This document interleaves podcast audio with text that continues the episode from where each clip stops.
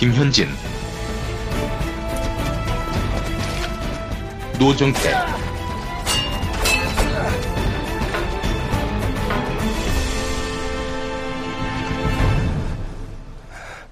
맹정전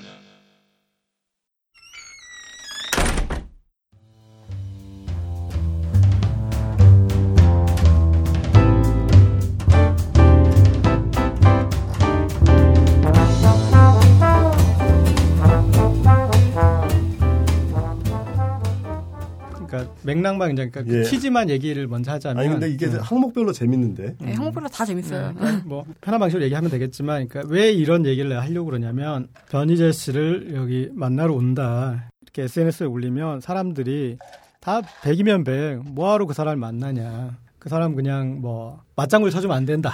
뭐 이런 하여튼 여러 가지 온갖 얘기들이 있어. 그래서 내가 어, 내가 변희재의 장점을 그럼 10가지만 꼽아주겠다. 예. 네. 음, 그 사람들이 그런 증오만 하고 혐오만 하면 발전이 없는 것 같아. 예. 아, 그게 좀- 이 방송의 핵심이기도 음. 합니다. 네. 비근한 예로 여름에 최근에 일본의 정한론자들 예. 예, 메이지 유신을 일으키고 한국을 정벌하자. 먹어버리자 예. 예, 이렇게 했던 그 정한론자들의 고향들을 좀 다녀왔어요. 예.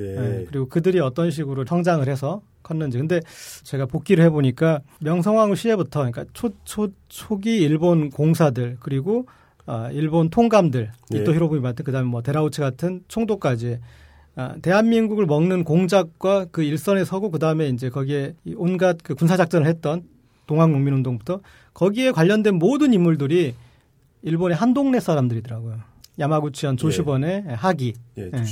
거기에 그 한 동네 사람 그러니까 그 그냥 시골에 어, 조그만 서당이죠. 거기에 이 선후배들한테 어, 대한민국이 먹혔어. 그게 이제 왜 그렇게 어, 그들은 어떤 식으로 이렇게 힘을 길러서 그렇게까지 했는지 어떤 그 과정을 한번 좀 볼 필요가 있겠다 싶어서 갔는데 나 이제 그 변희재 씨를 좀 이렇게 아까 얘기했던 그 초반에는 그 진짜 같이 놀았지. 예. 그리고 탁현민이랑 같이 마셨던 바에 혼자 가가지고 거기 아가씨 이렇게 꼬시러 간 것도 내가 알고 있는데 아니, 아니, 탁현민이 꼬시러 간 거를 아, 내가 뭐라 그랬지. 그 어린애 좀 하지 말라고.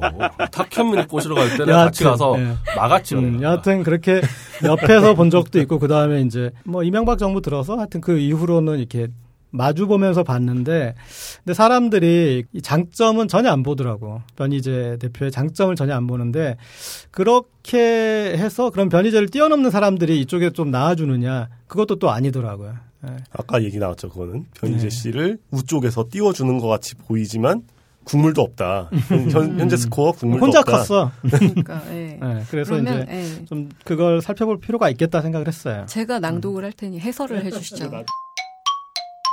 스타트업 정신이 있다. 음, 그러니까 숟가락을 안 얹고 밥상을 그렇죠. 차린다. 예, 지금 크게 운영하고 있는 뭐 미디어와치나 이 스쿼트컴도 그렇고 그다음 이전의 것들도 그렇고 남이 차려준 밥상에 숟가락 올린 스타일이 아니야. 음. 자기가 밥상을 차려요. 근데 그 밥상이 직접 차리면 되게 그게 번거롭거든. 음. 그리고 되게 조악해요. 왜냐하면은 어쩔 땐 돈이 부족하고 어쩔 땐 사람이 부족하고 어쩔 땐 장소가 없고 어쩔 땐 뭐 그런 사정이 많잖아요. 그러니까 예. 그런 이제 열악할 수 있는데 그 작업을 지금까지 계속 한 거에 대해서는 그런 꾸준하게 그런 이 스타트업 정신, 그러니까 내 밥상은 내가 차린다. 이 정신으로 온 사람이 내가 봤을 땐 드물어. 음. 그러면 이슈를 키울 줄 안다. 음. 이게 진보 농객들 보면 한 번 치고 빠지는 경우가 많아요. 그렇죠. 그리고 한 번 이렇게 치고 그다음에 좀 화두가 되면 거기다 뭐 기름 몇 번 더 쓰는 걸로 끝나지. 근데 이제 변 대표 같은 경우는 어떤 게 있냐면 이 이슈로 키우고 싶으면 계속 그걸 아까 아까도 말할 때 오마이뉴스 찾아가고 뭐 어디 찾아가고 그런 얘기를 하잖아요. 그러니까 찾아가는 거야. 가서 이거 좀 다뤄야 되지 않겠느냐. 그러면 또 국회의원도 찾아가서 이거 가지고 또 뭐 토론을 하든지 입법하든 뭐 아니면 하다못해 뭐 TV 토론하는 뭐 PD 작가한테도 연락을 해가지고 계속 쑤시는 거야. 음. 사실은 그거를 이렇게 어 쑤시는 역할이 자기 잡은 아니잖아요. 예. 그렇죠. 음. 또 소송도 불사하죠. 필요하다면. 그건 이제 조금 이따 또 예. 예. 이기는 싸움을 한다. 예. 그 이게 어떤 이제 논쟁을 하든 뭐 하다 보면 이게 다 흐트러져 버리는 경우가 많아. 예. 처음에 논점에서 이제 서로 네 얘기하고 내 얘기하고 끝나면서 이게 흐트러지는 경우가 많은데 약간 좀 억지일 수도 있지만 그러니까 뒤- 뒤에 부제가 붙어 있잖아요. 정신 승리도 한다. 그러니까 자기 식으로 재정리를 해서 이렇게 해서 이 논쟁은 이렇게 정리가 됐다 그런 식으로 아, 매듭을 잘 짓더라고요. 음. 음. 꼬붕을 챙긴다. 어, 아, 이것도 중요해. 그러니까 지금도 이렇게 뭐 수컷닷컴이면 수컷닷컴 그다음에 미디어워치면 미디어워치 이렇게, 이렇게 먹여 살리잖아. 근데 저기 적혀 있는 변희재 kids 그룹이 뭔가요? 그런 게 실존하나요? 어, 내가 봤을 때는 뭐 그들의 소속감은 어느 정도인지 모르겠지만 변 대표의 음덕 뭐 음덕을 입은 사람들이 좀 있어요. 정말 그 그룹에. 뭐 이렇게 실물, 실물을 확인해 보셨나요? 변 대표께서. 아니 그내 아, 이- 동지들이죠 동지들. 그러니까 이, 이 그러니까 그 동지들이 뭐 이렇게 자주 만나거나 아니면은 그렇게 똘똘 뭉치나 그래서 아니 큰 우리가 싸우는 포털 포털하고 싸우는 부분하고 지금은 논문 표절 가지고 싸우는 부분인데 우리 논문 표절하고 포털하고 포털은 올해부터 싸웠고 네이버나 다음하고는 논문 표절은 한 2년 됐는데 우리 직원하고 다 들어와 있죠. 아 그러니까 그분들이 이제 직원이다. 예. 연 연계 단체나 직원으로 있으니까 동지 관계, 동지 관계. 이걸 이제 뭐 먹여 살리기까지. 먹고분이라고 얘기하는데 원 자료를 들여다본다. 논문 표절 뭐 그런 부분 이제 거기 해석의 부분에서는 이론이 있을 수 있지만 그러니까 원 자료를 들여다보는 게 되게 중요하거든요. 그러니까 네. 그게 어떻게 보면 취재의 기본이고 그런데 진보 농객들 중에 보면은 2차 자료만 봐. 그러니까 거기에 대한 기사 그리고 이제 다른 그 주장들 보고 거기에서 이제 생각을 재구성하는데 아, 원자료 보는 게 되게 중요하거든요. 이제 그 부분에 있어서 그러니까 해석하는 방식에 대해서 내가 절대 동의하지 네. 않지만 아, 원자료 들여다보는 취재 정신에 대해서는 그런 집요함. 음, 음, 평가를 네. 해줘야지. 팩트를 왜곡한다는 건 거죠. 아, 해석을 왜곡하는데 하여튼 그 부분은 뭐 보기는 또 한다, 원자료를 논쟁적인- 적어도. 음, 예, 그건 중요하네요. 음. 그리고 손해를 안 본다. 아 손해를 안 본다. 이거는 뭐냐면 비즈니스적인 영속성이 있다라는 거지. 진보에 여러 가지 시도가 있지만 비즈니스 모형 못 만들어내면 continuity가 없어요. 네. 예, 그래도 딴지일보 이렇게 쭉 만들어서 계속 되고 있잖아요. 그러니까 그리고 사실 비즈니스 모델로서 카페랑 이제 네. 그 강연 사업을 같이 하는 그렇죠. 거죠. 그러니까 그런 네. 것들을 만들어내는 게 어, 그러면서 이제 너무 그 과해서 트러블이 생기지 않게 하면서 어쨌든 유지를 할 수 있는 걸 만들어내야 되는데 음. 그런 노력을 열심히 좀 안 하는 경향이 있죠. 음. 음, 뒤끝이 더럽다. 아, 그치, 이것도 중요해. 그러니까 보통 이제 논쟁은 논, 논쟁으로 끝나는데 뒤에 이렇게 소송으로 이렇게 그거는 약간 내가 봤을 때 이제 권투 선수가 뒤에 이렇게 이제 폭행 사건을 고소하는 거랑 비슷하다고 생각하는데 뭐 해, 해석은 서로 다르지만 해석이 아니라 내가 음. 내가 내가 소송을 주도한 적이 없어요. 예, 어쨌든 계속 이 사람은 끝까지 물고 늘어진다라는 이제 기분을 들게 해서 웬만한 가구가 아닌 사람은 이제 안, 못 덤비게 만들지. 음, 물주에게 보상한다. 물질에 보상한다. 음, 내가 깔 수 없는 판을 깔아주는 이제 플랫폼을 좀 이렇게 깔아주는 그런 사람이 있으면 그 사람 좀 빛나게 해주는 것 같아. 상징적으로 내세우거나 이렇게 해서 어, 그런 사람이. 어, 근데 이제 그것도 이쪽 진영에서 보면은 서로 이렇게 빛나는 경우, 아니, 빗나가는 경우가 좀 꽤 많아요. 같이 음. 이제 그런 이제 어른들을 어떻게 어, 조합하고 모시느냐에 따라 이제 문제들이 많이 생기는데 어, 자기 어른은 끝까지 모시더라고. 어, 호기심을 잃지 않는다. 음. 이게 보면은 이제 이슈 개발 능력. 그러니까 변희재 대표가 매년 주안점을 두는 이슈는 계속 달라요. 그러니까 이슈가 일종의 아카이빙 되는 거지. 하나하나 새로운 게 이제 플러스 되는 건데, 뭐, 포텔 이슈든, 뭐, 오늘 지금 방송은 그 박원순 시장 그 아들 박주원 이렇게 하고, 박주신. 있는- 예, 박주신. 예. 그런 식으로 자기 이 이슈가 계속 개발을 하지. 예.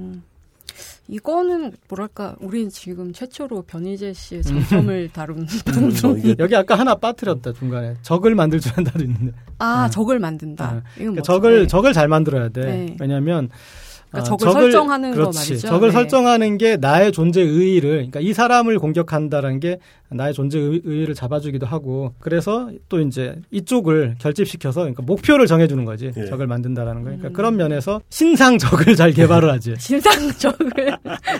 그 변희재 씨는 이 평가들에 대해서 어떻게 생각하세요? 아니요, 저는 어, 되게 제가- 귀 기울여 듣네 부담스럽게.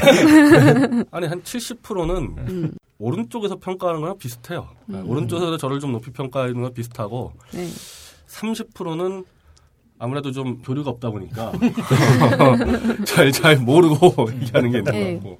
그 30%는 어떤 건가요? 어 아까 제가 뭐 뒤끝이 있다. 네. 아 그건 그건 전혀 아니에요. 그건 네. 지금 뭐 소송전이 뭐 하기야 네. 뒤끝이 있었어요. 네, 옛날에 그. 때린 10명을 쫓아가서 일일이 다 네. 그랬겠죠. 어, 네. 제가 소송을 먼저 걸었던 거는 이명박 정권 때 제가 한예종을 비리를 캘 때 진중권 씨하고 이제 네. 붙었던 건데 그거 뭐 명백히 제가 한예종은 저 주로 서울대 미학과가 장악하고 있는 데이기 때문에 네. 옛날부터 저건 계속 봐왔어요. 아 이거 이렇게 하면 안 되는데 그 서울대 미학과 출신들이 기본적으로 실기 능력이 없잖아요. 디스 인생의 네, 연속에서. 실기 능력이 없는 사람들이. 영상 원장을 하고 막 음. 총장을 하고 이게 말이 안 된다는데 음. 한예종 그 대학 학생이 저한테 제보를 했거든요. 전 안 그래도 그럴 것 같다고 보고 있었는데 음. 그래서 1년을 계속 제가 보고 치고 들어갔는데 뭐 진중권 씨가 유인촌 장관의 지시로 이건 했다 해서 제가 명예훼손을 걸 때 제가 분명히 얘기했어요. 이 부분만 인정을 해주면 바로 취한다. 음. 근데 그 끝까지 가니까 그래서 그렇게 된 거지. 그 뒤로 제가 먼저 소송을 주도한 게 아니고. 그러니까 뒤끝 있는 성격은 절대 네, 저는 아니다. 그, 그 부분은 왜냐하면 제 명예의 문제니까. 네. 더구나 한내정은 제가 서울대 미학과의 악습을 제가 건드린 부분입니다. 총장이 서울대 미학과 황지우 예. 선생이고 저 그런 사람을 치는데 제가 유인촌 장관을 시켰다고 하겠습니까? 그게? 그래서 그 부분은 명예를 지켜달라 그랬는데 끝까지 가서 예, 까지 간 거고 그 뒤에 나온 소송은 대부분 좌에서 먼저 소송을 걸고 제가 방어적으로 소송을 건 거예요. 음. 근데 궁금한 게요. 대학교 때 너무 괴로웠다 이런 말씀을 하시는데 보통 그렇게 지겨우면 군대를 가거나 아니면 연애를 하잖아요. 아니 근데 가- 갔다 왔잖아요. 아니, 네. 연, 연애는 안 하셨어요? 어, 아 연애 했는데 그 방금 목소리 살짝 어, 떨렸어. 아니, 왜냐하면 너무 너무 들리게 떨려서 어, 뭐, 자, 뭐 울컥한 아니, 일 아니, 있었나? 왜, 어, 왜, 그러니까 왜, 왜뭐좀 울컥하냐면 그래요. 트위터에 네. 트위터에 제가 뭐 95년도에 무슨 나하고 사, 사귀었다는 여자가 올렸던지 아니면 그 여자의 말을 듣고 올렸던지 네. 뭐 저랑 동기라는데 이건 정말 말이 안 되거든요. 동기면 뭐 누군지 다 알 수 있을 아니, 거예요. 그러니까 그게, 그게 뭐 미학과 동기인지 뭐 단대 동기인지 뭐 어딘지 모르겠는데 제가 대학교 1학년 들어갔을 때 정말 여대생이 여대생이 너무 싫었어요. 이 우리 과를 비롯한 모든 여대생이 다 싫어. 아니, 굉장히 싫었어요. 네. 여대생 자체가. 네. 어, 특히 난 그 미학과 뭐 동기들한테도. 네. 많이 얘기했지만은 그 당시에 나 우리과 여자 동기들이 굉장히 싫어, 싫었단 말이에요. 네. 어떻게 여대생이 저렇게 수준이 낮을까도 막 고민했었고. 아니 남대생의 수준은 아니, 그건 거기 마찬가지고. 아니, 그냥 거기도 이해- 마찬가지인데. 다 선배도 다 싫고 뭐 다 싫은데 지금. 선배도 싫고 여자도 싫고 여대생이라고 뭐안 일이 없지 뭐. 남대생은. 그러니까 어. 제가 그 당시에 일관성은 좀 있어. 꿈꿨던 여대생 같은 경우는 문학 작품에 나오는 깊은 고민 가진 뭐 죄와벌의 소냐라든지 아니면은 부활의 카투사라든지 아니면 정 아니면 저 영화에 나오는 저 유코린 러브의 그 소피 마르 이런 여대생을 생각하고 갔는데 아 이건 진짜 도저히 얘기 안- 마르소라니 뭐 어떻게 아니 아무리 나, 아무리 남중남고를 나왔어도 환상이 지나치잖아요. 예, 기대치가 말이 안 되잖아요 이게. 이거는. 이거는 그 그것도 서울대에서 어떻게 신격호가 신격호가 이렇게 샤롯대를 기리면서 이렇게 이제 롯데라는 이름을 지었다라는 예. 거고 뭐 거의 비슷한 수준이네요. 모르겠어요. 이게, 이게 내 네. 편견일 수 있는데 아 진짜 제가 볼 때는 아무것도 아닌데 이 서울대 갓 입학한 신입생 이- 이거 고학년 가면 좀 달라지는데 네. 그막 어깨에 힘 주고 다니는 게 약간 눈에 보이는 거예요. 여대생 네. 그 나는 지성과 미모를 갖췄다. 네. 내가 볼 때 미모는 말할 것도 없고 지성도 못 갖췄는데 그래서 여대생 전체를 싫어했기 때문에 제가 대학 내내 여대생하고 연애해 본 적이 없어요. 그럼 이 여자 회사원하고 네, 회사원하고 아 연애했지. 맞췄어. 오. 네, 근데 저 연상하고. 트위터에 그게 올라오는 거야. 나, 나 네. 나랑 뭐 음. 동기인데 연애를 했다고. 그래서 내가 그러니까 여대생을 얼마나 싫어했는데 이러면서 허위다. 허위죠. 네. 네. 그럼 이제 여자 회사원을 사귄 것은 이제 대학생 때. 대학생 때도 회사원 사귀었고 뭐 졸업하고도 회사원 사귀었고 대학생이 직장인 사귀는 게 되게 만만치 않은 문제잖아요. 그 일단 경제적 격차가 있고 뭐 하니까. 그니까 예, 그렇죠. 또 사실 연상연하는 그게, 예, 그게 드물었고. 학교 내에서 선후배랑 또 완전히 질적으로 다른 문제가 되거든요. 왜냐하면 이제 직장인에게는 직장인의 고충이 있는데 절대로 직장 생활을 안 해본 자는 모르죠. 어. 특히 대학생은 전혀 모르는 세계니까. 아니 그러니까 오래 못 갔죠. 예. 아. 예, 오래 못 갔죠. 어느 정도 하셨나요? 제가 솔직히 여기서 말씀드리면 예. 은 거의 3개월 이상을 별로 끌어본 적이 없고 예. 30대 중반에 한번 결혼까지 얘기했던 여자친구하고 1년 정도 한 거. 음. 거의 그, 그 전에 젊었을 때는 3개월 이상을 음. 가지를 못했어요. 왜 그때 결혼 안 하셨어요? 아, 정치관? 야 이거까지 얘기 되나 모르겠네. 아, 괜찮습니다. 그, 그 분이 작가였는데, 예. 네. 아, 도저히 이 광우병 넘어가면서, 예. 이 주위에 이 고joy 기자가 잘 아는데, MBC 그냥 이쪽 시사 작가 그룹 있잖아요. 너무 잘못된 이 성향에 물들어서, 이 주위가, 음, 도저히 이게, 이게 더 이상 대화가 좀 막히고, 그 애인이 너무 적화돼서 만날 수가 없었다. 뭐 어, 그런 아니 건가요? 그 주위가 이제 그 주변 애인의 사람들이 주위가. 사람들이, 예, 아, 이건 안 되겠다. 뭐 그것 역시 또 그것만의 문제가 아니라 또 다양한 문제가 네. 있지만은 아, 이 성향이 이렇게 다른데 작가인데 음. 이거 갈 수 있겠나? 음, 광우병 때문에 헤어진 그러니까 아니, 근데 그렇게 되면 또 이게 어. 꼭 그것만은 아니고 아니 본인이 잘 교화시켜서 아 그게 안 되더라고. 이, 이 집단 요즘에 이 30대 이상 여자분들이 이 그룹을 형성하잖아요. 이게 독신 그룹 그룹에서 그러니까 이게 한 명하고 되는 문제가 아니에요. 이거 집안하고 되는 문제도 아니고 제가 그때 벽을 느꼈던 거는 이 그룹 전체하고 이게 얘기가 안 되면 야 힘들겠더라고. 근데 원래 친구 그러니까 이게 연애의 기본은 상대방의 주변 사람들도 공략을 하고 뭐 이, 게 연애의 프로세스 중에 하나잖아요. 그, 그, 아, 그렇죠. 근데 그 주변 공략이라는 게 느낌이 딱 있어요. 그냥 만나 보니까 막 혐오해, 저를 그쪽 그룹이. 아, 이건 아니, 그때 좀 느꼈고, 그 다음부터 여러 가지 트러블이 생기더라고. 꼭 그거가, 그거가 아니라, 제가 그런 부분들에 자신이 없다 보니까. 예. 근데 이제 막 스캔들 보도까지 나고 그러셨잖아요. 아, 스캔들 보도는 말도 안 되는 거고, 그건, 네. 그건 스캔들도 아닌 걸 막 스캔들을 만들어가지고 보도를 한 거고. 그래서 막, 아, 나도 이제 유명인이구나. 뭐 이런 생각 안 하셨어요? 아니, 그땐 좀 황당했죠. 왜냐하면, 그냥 제 산악회 선배가, 네. 그냥 한번 만나봐라 그래서 만나봤는데, 네. 뭐 그런 대로 괜찮더라고요. 그, 네. 뭐, 그분이. 네. 그분이 괜찮아서. 근데 그 다음 주에 저, 제가 원래 국회 출입 기자들하고 자주, 요즘에 안 만납니다. 그 사건이 네. 분은. 어쩌다 한 번씩 만날 때가 있는데, 출입 기자 뭐 선배가 좀 한번 선볼 생각 있냐, 나한테. 음. 그래서, 아니, 나 지난주에 선 봤는데 괜찮은 사람이다. 그랬더니, 이거를 정보보고로 올려가지고, 연예부 기자가 다음날 전화가 오더니, 어, 근데 연애부에서 연락 오는 인생은 참 아니, 좋은 좋은 소식 그러니까. 있다면서요. 네. 그래서 내가 그 기자한테 서- 설명을 했죠. 아, 이거, 이거 처음 만나자마자 기사가 나가면은 이게 말이 되는 거냐. 이거 깨지니까 내가 알아서 잘 되면 제일 먼저 알려주겠다. 그런데 무조건 쓰겠대 기사를. 어, 음. 결혼을 도와드리고 싶다고 쓰겠다는 거예요. 음. 기사 그 써가지고 하여튼 뭐- 그 기, 기사 덕분에 하여튼 잘 안 됐다 아니 얘기죠. 그 바로 깨졌어요. 어, 기사 나가자마자 3일 뒤에 바로 깨졌어요. 요즘은 연애하세요? 안 해요. 예. 아니 근데 그 3개월을 못 넘기는 이유가 뭐예요? 주변이 자꾸 적화돼서. 아 근데 이제 와서 생각하면 어렸을 때 몰랐는데 예. 돌이켜 보니 네, 돌이켜 보니까 연애할 자세가 안 되는 거예요. 그러니까 이제 와서 이제 보면 그, 그 당시만 하더라도 연애 좀 가볍게 봤는데 예. 이제 이제 지금 보니까 가정까지 전제로 연애를 들어가야 되겠구나. 아, 가정까지 전제로 내가 자세가 돼 있어야 돼. 그러니까 어, 결혼까지 가겠다. 그리고 이 가정을 꾸리겠다는 자세가 돼서 연애를 해야지 유지가 될 것 같은데 그런 정도의 치열함과 진지함이 없었던 것 같아요. 그 당시 자세는 좀 어떤 자세? 그 당시 놀고 말겠다? 연, 연애, 그 당시에는 연애란 무엇이었기에 어, 그냥 나는 저 사람이 좋으면 만난다고 생각했는데 아 그게 아닌 것 같다는 음. 느낌이 한 2, 3년 전부터 음. 그냥 좋아서 만나는 게 아니라 새로운 인생에 책임을 지겠다는 자세로 만나야 되는구나. 앞으로 인생의 어떤 동반자로서의 네, 그 가능성까지. 정도, 그 정도 뭐 다른 사람 모르겠지만 저는 이제 그 정도 자세가 안 되면은 어렵지 않겠나 저 같은 경우는. 오늘 방송 시작한 이후 처음으로 녹음 시작한 이후 처음으로 반성적 성찰에 시작한 얘기 있죠 이게 네, 아니 근데 반성적 성찰이 이루어지려면 사실은 한번 큰 아픔이 있거나 피를 받거나 뭔가 이제 계기가 되는 사건이 있었을 것 같은데 아까 목소리 음. 떨리는 걸로 봐서 뭔가 있긴 있었어요. 음. 근데 목소리가- 뭔가 울컥 예. 바르르 떨리셔. 아 연애 문제에 대해서는 그동안 좀 뭐 저랑 저랑 좀 조금 관계가 있던 뭐 깊은 관계도 아닌 경우도 있는데 예.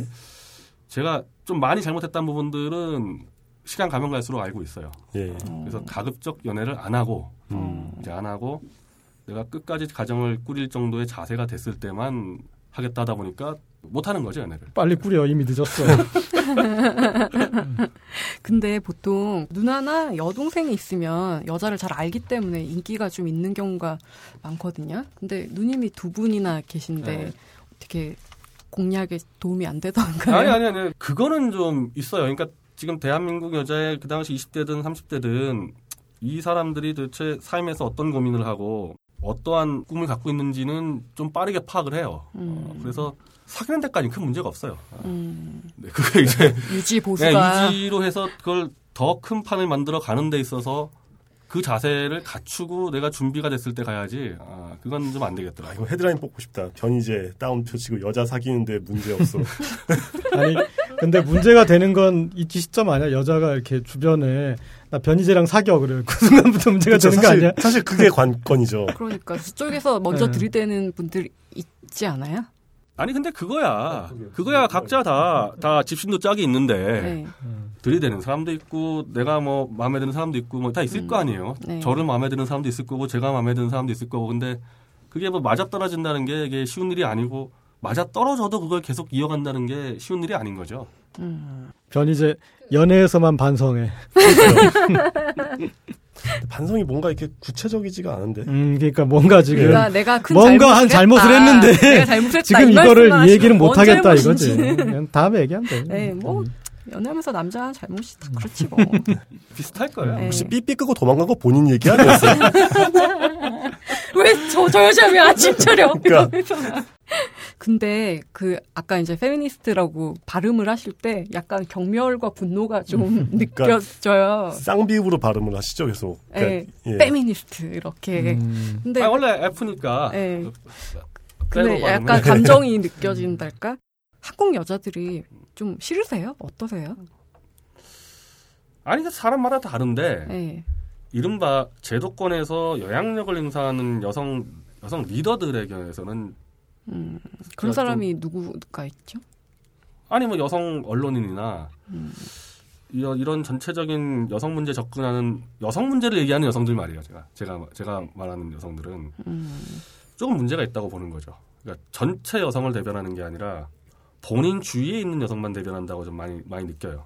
근데 뭐 세상에 그렇게 따지면 그러니까 정치인도 아까 아까 정치인 얘기 나왔는데 변희재 씨의 정치 실패하고도 좀 맞는 그 분분이 있는 것 같아요. 그러니까 관악구에 출마한 다른 모든 후보들은 대한민국을 대변하는 국회의원이 된다고 하면서 동시에 관악구민들의 이해관계를 이렇게 대변하려고 했는데 변희재 씨만은 그 어느 지역과도 상관없는 그냥 한국인, 그냥 대한민국의 이해관계를 대변한다고 했잖아요. 그리고 그 결과가 되게 표로 이렇게 환산이 된 건데 사실 페미니즘도 당연히 이제 그 주장자의 발언의 위치나 뭐 신분이나 이런 거에 따라서 여성은 여성주의지만 100% 여성 전체가 다 포괄되지는 않을 수도 있는 거죠. 예를 들어서 이제 뭐 사회주의 페미니즘이다 그러면은 부르주아 여성들의 이해관계와는 충돌할 수도 있는 거고 또 반대로 지금 뭐 비판하시는 주류 화이트 칼라 고학력 여성들의 페미니즘이다 이러면은 그 페미니즘이 공장에서 3교대로 노동을 하는 여성 노동자들의 것과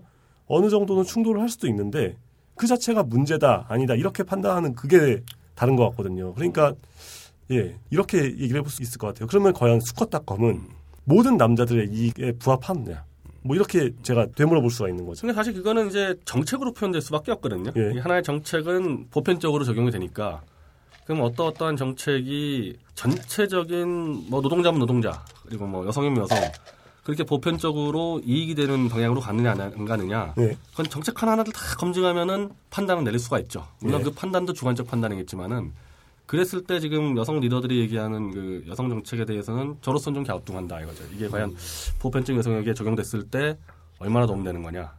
근데 딴지일보에 인터뷰 하셨을 때 네. 출마 전에 한국에는 지금 남녀 차별 거의 없다라고 말씀하신 걸 봤어요. 정말 그렇게 생각을 하세요? 어, 그러니까 이런 거죠. 제가 아마 기업을 얘기할 때 그랬는데 네. 기업을 얘기할 때 그 기업의 여성 직장인이 네. 충분히 이득을 가져다 주고 있는데 여성이란 이유로 내보내는 경우는 없을 거다. 그건 기업주가 제정신이 아닌 이상은 음. 충분히 자기 기업에 이득을 주는 여성인데 그거를 차별하고 내보낸다. 그런 판단을 할 수는 없다는 거죠. 그러니까 여성에 대한 편견으로 나는 여자가 밖에서 일하는 거를 못 봐줘. 그래서 그렇게 내보내는 기업주가 요즘에서 몇 명이나 있겠냐. 근데 실제로 일어납니다. 그러니까 같은 회사에 남자 여자가 동시에 다니고 부부가 다니고 있으면 남자가 능력이 떨어지는 게 확실해도 여자가 퇴직을 해요 주로 육아 육아휴직 같은 걸 해도 그러니까 사실 능력과 연봉만 놓고 보면 여자가 쭉 다니는 게 맞는 경우에도 많은 경우에 남자가 남고 여자가 나가죠 그게 그 부부의 개인적 판단일 수도 있겠지만 많은 경우에는 조직적인 어떤 그 압력. 분위기와 네. 압력 같은 것이 존재를 한다고 많은 직장인들이 고백을 하고 또 실제로 연, 이렇게 조사를 통해서 연구가 되는 바가 그렇기도 그 하고요. 혹시 이렇게 노종태 씨는 이제 페미니스트나 이제 그쪽 사람들로부터 한번 좀 이렇게 비난을 받아본 적 혹시 그런 경험이? 아 많죠. 음. 그러니까 저도 있는데 네. 이런 것 같아요. 그러니까 아, 좀 어쩔 때는 자기가 좀 억울, 억울 한 생각이 들 수도 네. 있고 그런데 이거 보면은 이제 첫 번째로는 이제 대한민국 사는 남자의 이거는 거의 원제에 가깝기 때문에 네. 내가 이제 그 원제 그룹에 속해서 아 그럴 수도 있는 것 같고 두 번째는 이제 내가 그, 그 문제의식에 이제 센서티브, 이제 감수성이 떨어져서, 예. 아, 그 사람이, 그러니까 그런 거에 대해서 느끼는 거에 대해서 공감력이 낮아서, 이게 내가 이제 좀 억울한 그런 마음도 있을 거고, 그 다음 세 번째는 이런 차원이 있는 것 같아요. 뭐냐면, 그러니까 페미니스트들이 합리적이고 우리가 수긍할 수 있는 주장만 해서 세상이 바뀔 것인가. 내가 봤을 때, 그러니까 우리도 협상을 할 때도 이렇게 1억을 받고 싶으면 2억, 3억을 질러야지 협상 과정에서 1억을 받을 수- 있는 거잖아요. 그러니까 이를테면은 아, 페미니스트들도 좀 현실 불가능해 보이지만 원론적인 주장을 하는 사람도 있어야겠구나. 어, 상당히 근본주의적인 주장을 하는 사람도 있어야지 그래야지 현실에서의 어떤 그 이제 맺어지는 지점도 이제 그런 것들이 나오겠구나 하고 그래서 이제 이런 아까 이제 그 변희재 씨가 대학 때부터 구제해줬던 그 남자들, 그러니까 그런 이 사람들이 어, 우리 사회가 변하는 과정에서 유탄을 맞아가면서 그 다음에 점차적으로 이렇게 남자들이 디테일을 이제 페미니스트의 주장이 받아들여지는 거에 어떤 그 이 지점에서 이제 어, 디테일도 좀 지적을 그렇게 해서 해줘야지 그래야지 이제 접점이 있지. 안 그러고 이런 식으로 이렇게 억울한 사람이 있을 수 있는데 어, 니네들 이렇게 주장 말하면 되느냐. 그러면서 사실은 어떻게 보면은 이쪽에 그런 침소봉대하면서 아예 그냥 입을 닫게 하는 경우가 될 수 있잖아요. 예. 그러니까 변희재 씨가 말씀하셨던 사안들이 어떤 건지 정확히 모르니까 그게 뭐 유탄인지 아니면은 정말 이렇게 합당한 문제 제기였는지 그 수준부터 합의가 되게 어려운 부분인 것 같은데요. 뭐 또 우리가 지금 합의할 내용도 아니고. 근데, 근데 솔직히 말해서 여자들 같은 경우에는 자꾸만 가해자의 입장도 생각해봐라. 막 이런 주문을 너무 많이 받기 때문에 솔직히 그런 게좀 음. 지겨워요. 근데 올해 총가 왜 해시태그로 예. 나는 페미니스트입니다. 이런 트위터에 그런 어떤 움직임도 있었잖아요. 변희재 씨는 페미니스트들이 싫으세요? 아니 주로 제가 문제 삼는 네. 정책은 그 여성 할당제를 제가 주로 문제를 삼는데 네. 네. 이게 정치권이든 네. 할당제를 요구하는 때는 대부분 고급직이에요. 음, 국회의원은 국회의원, 네. 장관이면 장관, 뭐 비례대표 비례대표도 얘기하고 뭐 대기업의 임원의 여성이 얼마다. 네. 이 할당제가 과연 여성 전체에 뭐가 도움이 되느냐? 자 일반적으로 비례대표 지금 하면 1번부터 3번 뭐 50% 여성 할당을 가고 있습니다. 대체로. 대체로 짝 대체로 홀수를 여성한테 홀수를 여성하지 않아요? 그럼 그 비례대표 여성을 꽂는 그 그건 누가 정하냔 말이에요. 그거는 여성계라는 이른바 하나의 제도권 집단에서 구성하게 되는데 계속 그러니까 이른바 서울대 아니면 이대 여기서 여성부를 만들고 여성 전체가 아닌 제가 볼 땐 자기들 밥그릇 이 구성하는 그 집단에서 끊임없이 재생산된다. 실제로 밑에서 하나 치고 오는 다른 여성들의 진입기가 봉쇄된다. 근데 이거는 여성 할당제뿐이 아니라요. 대부분의 할당제가 다 그런 부작용을 냅니다. 어, 할당제가 들어가는 순간에 자유 경쟁을 통해서 들어갈 수가 없고 하나의 그걸 찍어내리는 집단이 존재하게 되거든요. 이번에 아마 어젠가 그 세민년에서 청년 할당 뭐 10%제 얘기하지 않습니까? 음, 그렇죠. 마찬가지예요, 그것도. 그것도 할당제가 들어가는 순간에 자유 경쟁이 안 돼요. 근데 할당제가 있어야 경쟁이 가능해지는 측면도 있다고 얘기를 할 수 있을 것 같은데요. 뭐 예를 들어서 그러니까 한국에서 이제 여- 임금 격차가 되게 크잖아요. 한 62%밖에 못 받는데 평균 해보면 여성들이 그 첫 번째 이유는 비정규직이 많기 때문이고 비정규직이 많은 건 이제 30대 초중반에 애를 낳을 때 출산과 육아 때문에 경력이 단절되고 자신이 원래 다니던 회사에 정규직으로 복귀를 하지 못하는 경우가 되게 많기 때문에 배울 만큼 배우고 자기 능력도 가지고 있지만 애 낳고 나면은 비정규직, 그러니까 저임금 비정규직 일자리로 몰리는 경우가 많죠. 그리고 두 번째로는 임금을 많이 받아가는 임원직에 여성들이 없어서 그렇습니다. 그러니까 이거는 어느 정도 정책적으로 밀어서 넣어야 될 부분도 있다고 생각을 하는데요. 가령 뭐 지금 수컷닷컴이나 뭐 여러 가지 남자들이 많이 얘기하는 노르웨이 같은 나라가 이제 여자도 군대 가잖아요. 여자가 의무 징, 의무 징집을 하게 돼 있는데 그 나라는 기업 임원의 30%인가를 최가 최소 30% 정도를 여성으로 할당을 하도록 법에 규정이 되어 있어요. 그런 거죠. 그러니까 이제 할당제라는 게 왜 필요하냐라고 묻는다면 동등한 의무를 요구하기 위해서는 동등한 권리, 그러니까 동등한 혜택까지는 아니어도 동등한 권리를 얻을 수 있도록 보장해야 된다. 뭐 이런 차원을 얘기를 해볼 수 있을 그러니까 것 같은데. 출발선이 다른 거에 예. 균형을 좀 맞춰줘야 된다는 말씀. 근데 이게 약간? 지금 네. 얘기가 아니, 좀, 좀 이제 예. 차원이 안 맞는 것 같으니까 차원이 좀 다른 얘기를 하시는 것 같아요. 누정태. 낮은 차원의 네, 아니, 얘기를. 아니, 왜냐면 그 당연을 얘기하는 거고 네. 저는 현실을 얘기하는 거예요. 네. 할당제 들어갔다 치자 이거요. 네. 그 할당제를 누가 무슨 과정 걸쳐서 결정에 들어가냐. 그게 문제예요. 그게. 네. 그게 문제입니다. 그것이 이제 사회의 공적 합의라고 하는 약간 추상적이지만 실제로 작동하는 무언가가 있는 그런 영역이잖아요. 뭐 공적 합의죠. 그건 정말 한국 사회가 어떻게 운영돼야 되는가에 대한 공동의 고민이 낳은 결과야 되지 나는 그게 않나. 이제 상당히 이제 이른바 국가 시스템에 대한 하나의 가치관의 큰 차이라고 보는 것 같아요. 예. 그게 뭐냐하면 좀 더디더라도 자유 경쟁을 통해서 그 밑에서 올라가서 해야 된다는 게 제 입장이고 예. 좌파 쪽에서는 그대로 놔두면은 너무 현실이 늦게 변하니까 할당으로 꽂아넣어서라도 바꿔야 되겠다. 나는 그랬을 때 부당한 권력 개입이 들어가는 게 오히려 더 큰 문제라고 보는 거고 뭐 이건 좀 가치관의 차이니까 예. 그 정도에서 뭐 정리하면 될 것 같아요. 근데 반포중학교 시절에 네. 어떤 신분 봉건제를 경험하시면서 아니, 그러니까. 느끼셨던 울분이 아니, 그러니까- 그러니까 중학교 네, 때 네, 초등학교 때 바로 신문문건제로 해서 울분을 느꼈는데 네, 중학교 때 오직 성적으로만 딱 네. 잣대를 대주니까 할 만하다 이거죠. 그러니까 합의할 만한 뭐랄까 누구라도 이렇게 찬성할 수 있는 잣대를 주니까 이, 이 자유경쟁이 기준이 네. 일관적으로 적용이 돼주면은 네. 기준이 일관적으로만 전체에 적용돼주면은 거기 맞춰서 경쟁을 하면 되는 거 아니냐. 그래서 네. 지금 물론 이것도 뭐 지- 현 사회를 어떻게 규정하냐에 따라서 다를 건데 네. 현 사회에서 여성 문제를 했을 때는 일관된 기준으로 남녀간에 동등한 경쟁만 하게 해주면 전그 정도는 될 수 있다고 보는 거죠. 음. 어거지로 할당제를 할 필요가 있을까. 특히 정치권 더 그렇습니다. 존 스튜어트 밀이 여성의 종속이란 책 쓴 거 아시죠? 아 잘 알고 있죠. 예. 예. 그리고 그분이 되게 선구적인 그 여성 참정권 옹호론자였잖아요.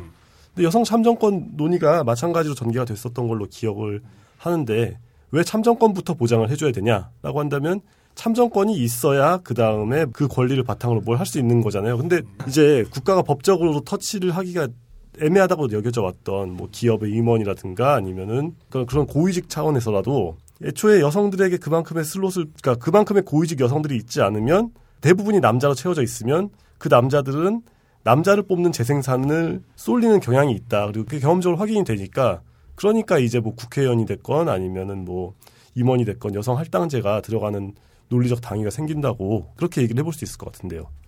아니 계속 그 논리가 이제 반복되는 예. 것 같아요. 예, 저는 그 할당제 쓸때그 사람을 결정하는 의사결정 구조가 왜곡될 가능성이 높고 현실적으로 상당히 왜곡이 되고 있는 거를 제가 현장에서 보다 보니까 지금 시점에서 꼭 그렇게 해야 될 건가? 그리고 그 할당제를 주장하는 세력은 그 할당을 받는 사람을 계속 재생산할 수 있는 능력이 되거든요. 그럼 그 집단이 계속 해먹게 된다는 거죠. 예. 그러면 할당제의 기준을 어떻게 납득할 수 있는 아니죠. 들 만한 그런 예, 아예 할당제 없애버리, 없애버리면 아예 예, 없으면 그 자유 경쟁이 진짜 진취적인 된다. 여성이 예. 나와서 해당 기관에 도움이 되고 지지를 받으면 충분히 갈 수 있는 시대가 왔다. 예, 할당제가 없어도. 음. 논쟁하고 조금 별개의 얘기인데 페미니즘에 대한 이런 문제 의식을 가지고 있고 대학 때 그런 그런 여대생들 다 싫었고 예. 아주 되게 하여튼 그런 식으로 이렇게 이제 여자와 여자들과의 불화의 지점들이 많은데 예. 본인이랑 잘 통하고 잘 만나고 잘 지내는 여자 친구들 그런 사람들은 어떤 사람인지 궁금해요. 아, 글쎄, 최근에 구나. 생각하시는 거 없잖아요. 레, 생각이 레, 너무 레, 레, regular하게 의견을 교환하는 여, 너무 여, 길어. 여, 그러니까 여사 여사친이 없어 여사친이. 그러니까 보니까 여자 사람 친구 있어요. 모두의 이렇게 두 누님도 바로 diss하고 넘겨버렸기 그러니까 때문에 자기 님도 아 이대에서 잘못 물들었어. 이런. 야, 이제 최근에 별로 없네. 최근에 단위가 년이잖아요, 근데 몇 년, 몇 년, 몇년 동안 없었다. 우리 보수 쪽에서도 내가 이렇게 의사교환을 기피한 여성분은 예, 없네요. 어, 예. 아 근데 답변이 정직하고 스트레이트하니까 되게 네, 좋습니다. 저 그거 되게 정말 좋아요. 좋- 예. 견이제 여사친 전혀 없어. 헤드라인에 좀 딴 얘기로 넘어가 볼게요. 예. 최근에 줄줄이 벌금 폭탄을 많이 맞으시는데 도대체 벌금과 적은 돈- 손배 적은 돈이 아닌데 그걸 어떻게 감당하세요? 아니 근데 생각보다 그렇게 많지 않아요. 하긴 1억을 날린 남자니까. 어, 이정희 그 종북 예. 사건은 1,200만 원인가 그런데 대법원에 지금 가 있고 예. 뭐 통진당 해산이 이후에 저는 뭐 그건 뭐 무죄 나올 거 확- 확신하고 있기 때문에 예. 그런 제외하고 어, 김광진 의원에 대해서 우리 기자가 이 가짜 가짜 갈대 포도주를 이제 취재하는데 연도를 잘못 봐가지고 이게 국회의원 때 했던 일이냐 전에 했던 일이냐는 거를 연도를 잘못 써가지고 국회의원 때 했던 일로 잘못 표기돼가지고 예. 그걸로 이제 벌금 받은 부분하고 민사 한 200이란 건 끝났고 예. 그리고 문성근 씨한테 이건 제가 유일하게 아 내가 봐도 이건 큰 잘못을 했다. 나 이분에게 너무 심하게 좀 했구나. 아, 그 부분 대해서도 어, 손배 300하고 아마 벌금 벌금이 나올 겁니다. 그 부분에 예. 그거하고 마지막한 게 이제 김미아 씨 문제 같은 경우는 사실 논문 표절이라는 굉장히 중요한 건이 걸려 있어서 그렇죠. 예, 이 부분 대해서는 뭐 김미아 씨도 그렇고 이건, 이건 끝까지 가는 수밖에 없어요. 이건 논문 표절에 대해서 정확히 양쪽 문단에 인용 출처 안 되면 표절이라고 보는 거고 저희는 뭐 대학에서는 뭐 이런 일부 표절이 있어도 뭐 전반은 표절 아니다 이렇게 판정 나오는데 이건 대학의 기관에 우리가 잘못했다 보니까 끝까지 가는 거고 합쳐서 한 2, 3천만 원 다 합쳐서 그, 그거 나올 것 같은데 음. 그에 반해서 또 제가 걸어놓은 게 또 워낙 많기 때문에 예, 그거는 아마 제가 더 받는 게 많을 겁니다. 어, 잠 아까는 아까는 손, 아까는 소송 본인 한 소송 건 적 없다. 아니 이렇게 건 적이 말씀- 아니라 이렇게 네. 걸어 오니까 제가 뒤늦게 건 거예요. 어, 그러니까 저는 이제 주로 이제 트위터에서 많이 묻혔는데 네. 예. 그 낸시랑 씨도 제가 또 관계 있고 서로 서로 걸어 걸어온 것들이 있는데 나는 이게 어떻게 보면 낸실행 쪽도 지금 본인이 잃고 있지 않나 지금? 그건 아, 그거 내가 그 낸시랭 이번에 크게 아마 걸릴 겁니다. 예, 제- 제가 이제 한 재판에서 어 제가 굉장히 주도하는 그러니까 낸시랭이 건 것도 제가 건 것도 있거든요. 아마 제 쪽이 더클 겁니다. 그 부분은. 그 맞고소를 했는데 예, 예, 예. 액수가 커요. 왜냐하면 우리 쪽은 뭐 완전히 음해를 당한 거기 때문에. 근데 이제 트위터 상으로 총선에서 대선 한 1년까지 굉장히 치고 많이 받았거든요. 그리고 제가 이제 보수 쪽의 트위터에 이제 전면에 쓰다 보니까 굉장히 거친 표현이 많이 나왔어요. 나한테도 많이 하지 않아? 예, 네, 나와서. 나도 그거 걸면 스쿠터 한 대는 살 수 있을 것. 근데 반면 또 저도 굉장히 많이 음해를 당해서 나는 내가 볼 때 야 이 정도 가지고 소송을 하나 이게 거친 표현이면은 서로 유감표하면 끝낼 수 있지 않나 했는데 뭐 끝까지 돈을 받겠다고 하니까 그럼 나도 그럼 받겠다 걸어서 그래서 그러니까 결국 소하는 거죠. 똔똔은 칠수 네, 있겠다. 돈돈을 치는 건데 사실 아니 난 여전히 가서 고재일 기자한테 여러 번 얘기했어요. 퉁치자. 네, 아니 진짜 그러니까 왜냐면 이게 또 네티즌들도 여러 명 걸려 있거든요. 일반인들도. 이, 이 보수 쪽 네티즌들도 한 한 뭐 수천 명 걸려 있고 우리가 또 건 네티즌들 좌익 쪽도 뭐 수천 명 걸려 있는데 전체적으로 인터넷 문화를 개선하는 방향에서 퉁치자가 했는데 뭐, 뭐 끝까지 돈 받아간다니까. 그럼 저도 뭐 끝까지 돈 받아가는 아, 수밖에 그러니까 없는 지금- 거죠. 지금 두 분도 서로 소송을 하고 있는 아니, 중인 아니, 거죠? 아니, 저는 아니, 누군 저희는 퉁친 안- 거고. 음. 저는 그 법원에 예. 가는 거 별로 안 좋아해요. 예. 그래가지고 심지어 내가 이렇게 걸 일도 나- 나하고는 사실은 내가 걸면 일방적으로 걸지. 네. 근데 그런 것도 별로 이렇게 좀 취미가 없어서 안 가는데 하여튼 이제 퉁치자라는 제안이 있었어요. 그러니까 변 대표가 이렇게 했는데 탁현미 씨의 반응을 그대로 옮기자면 족가라고 그래. 그러니까 좀 이- 이런 게 좀 제가 생각하는 인터넷 문화는 다르다. 왜냐하면 총선 때부터 대선 1년 때까지 굉장히 거칠었다고 이제 서로 전쟁이었으니까 그렇죠. 이제 내가 끝나고 보니까 야 내가 문성근 씨한테 이런 표현을 좀 심하구나 이 부분 대해서 음. 내 생각이 들더라고. 그래서 그 문성근 씨한테는 공개 사과를 했고 제가 볼 때는 문성근 씨가 그래도 그건 좀 납득을 한 것 같아요. 그래서 1심에서 소를 취하했나? 어, 선, 아니 선배 300 나왔는데 예. 어, 제가 볼 땐 더 크게 나와도 내가 할 말이 없는 건인데 그냥 음. 1심으로 받아들여 주더라고. 그래서 그건 좀 나름대로 제가 개인적으로 고맙게 생각하는데 아, 그럼 항소 안 하셨나요? 아, 항소를 안 했어요. 예, 예. 예, 예. 그래서 음. 아마 그 형사도 걸렸는데 형사도 뭐 고소해서 나오지 않을까. 왜냐하면 사과했고 뭐 선배를 지급했으니까. 근데 뭐 그게 중요한 게 아니라 그때 그걸 보고 내가 이슈를 제기하는 부분에서 어떻게 보면은 38선 혼자 막는다는 자세로 야 이씨 좌쪽은 이렇게 파워 트위터가 많어. 우리 쪽은 나밖에 없어. 내가 다 상대하겠다고 간 부분이 여포야? 어, 이게 이렇게 장판파 전투. 이렇게 가는 게 올바른 건가? 왜 그러다 보면 표현이 거칠어지거든요. 음. 어, 네. 그래서 이건 좀 지금부터는 안 하죠. 어. 음. 이슈 제기, 이슈 아, 문제로 가고 사람 문제로 좀 네. 빼고 가죠. 여기 아까 그 이제 손배서 약간 좀 딴 얘기를 하자면, 그러니까 보면은 이제 그 일종의 그 보수 농객 시장을 지금 아도치고 있어. 보면 음. 그 지금 이제 변희재 말고는 어떤 대항마가 거의 없을 정도로 어, 후계자도 아직 없고. 아니 그래서 집중적으로 소송을 난- 했다고 봐요. 근데 음. 사실 저는 개인적으로 제가 참 정당하진 않다. 아, 내가 뭐 대놓고 허위사실 유포한 것도 아닌데 예를 들면 뭐 이재명 시장 같은 경우, 아니 공직자인데 안현수 망명하는 부분에 대해서 매국노라는 표현 가지고 모욕죄로 간다는 건 난 참 이분 글쎄요 뭐 재판 뭐 저도 그러면 이제 예, 모욕죄 걸게 상당히 많은데 이재명 씨한테도 이런 걸 공직자가 거는 게 맞는 건가? 그러니까 제가 괜히 음. 걱정이 되는 거는 굳이 그렇게까지 발언을 아니 나는 이런 거 가지고 걸, 걸 거라고 생각을 안 했고 어, 이게 모욕죄일지도 저는 생각도 안 했어요. 왜냐하면 변희재 매국노 한번 쳐보세요. 수도 없이 나오거든요. 네. 난 그런 걸 안 걸었다고요. 내가 모욕죄 걸 때는 욕설만 걸었지. 네. 이런 걸 가지고 걸 줄 알고 이게 모욕죄라 그랬으면 절대 이 표현 안 썼는데 네. 난 모욕죄라 생각도 안 했고 설마 이런 거 가지고 걸 줄은 생각도 안 했죠. 어, 그러면 지금 뭐 약간 청취자분들한테 이렇게 팁을 드리는 차원에서 이 표현은 모욕죄가 된다, 이 표현은 안 된다, 뭐 이런 거 이렇게 좀 최근에 겪어보신 사례 중심으로 정리를 몇 개 해주실 수 있나요? 아니, 아니, 실용 실용 예, 아니, 실용. 실용. 기본- 변희재의 기본적으로, 소송 강자, 예, 이런 제가 거. 제가 한 네티즌들 한 800명 걸었는데 예. 다 욕설이에요. 800명. 네. 예, 다 욕설이에요. 예. 아, 다 욕설이지. 예를 들면 변희재 변절자 한번 쳐보세요. 수백 건 나오거든요. 어, 그런 걸 안 건단 말이죠. 네. 매국노나 변절자는 공연에 대한 평가기 때문에 욕설만 저는 건다고 생각했는데 이런 걸 걸어버리면 매국노라고 아 참 뭐 모르겠습니다. 뭐 하여튼 검찰이 이게 이게 모욕죄로 걸린다고 하니까 그러니까 매국노는 모욕죄 아, 들어간다는 게 예, 들어간다는 예. 게 검찰의 판단이에요. 예. 들어간다. 예. 그러면 안 들어갔던 안전한 비방 표현이 뭐가 있었나요? 안전한 비방. 경험 경험해 보신.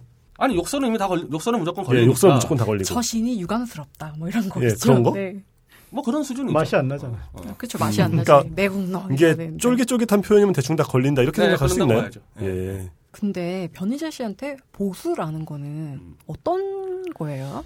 아 근데 보수 이게 이게 진짜 용어를 우리가 진보와 보수로 이분법으로 구분하는 거는 솔직히 정말 무식한 사람들이 하는 거고 음, 네. 사회 정치 철학 교과서만 보면 나와요. 그렇게 구분하는 게 아닙니다. 네. 사회주의, 자유주의, 보수주의 크게 음. 삼분법으로 구분합니다. 그러니까 사회주의, 자- 사회주의 라는 거는 이른바 좀 평등 우선주의죠. 네. 그 자유주의는 좀 개인 자유를 네. 개인주의를 내세우는 거고 보수주의는 과거의 경험을 살려서 이성적 판단으로 과거의 지혜를 승계하겠다 이 이념이거든요. 네. 그래서 실제로는 자유주의와 보수주의도 상당히 많이 대립이 되고 네. 사회주의와 이 자유주의도 많이 대립이 되는데 저는 뭐 전형적인 자유주의자거든요. 그래서 음. 보수주의자하고 사실은 여러 곳에서 의견이 일치하진 않는데 전체적으로 이 자유주의와 보수주의가 지금 결합돼 있는 이유는 저 북한 김정은 체제 때문에 결합돼 있는 겁니다. 이게 전체주의 체제와의 싸움에서는 자유주의와 보수주의가 연대를 하게 돼 있거든요. 근데 사실 이 문제가 해결되면은 꽤 많은 분열이 날 거예요.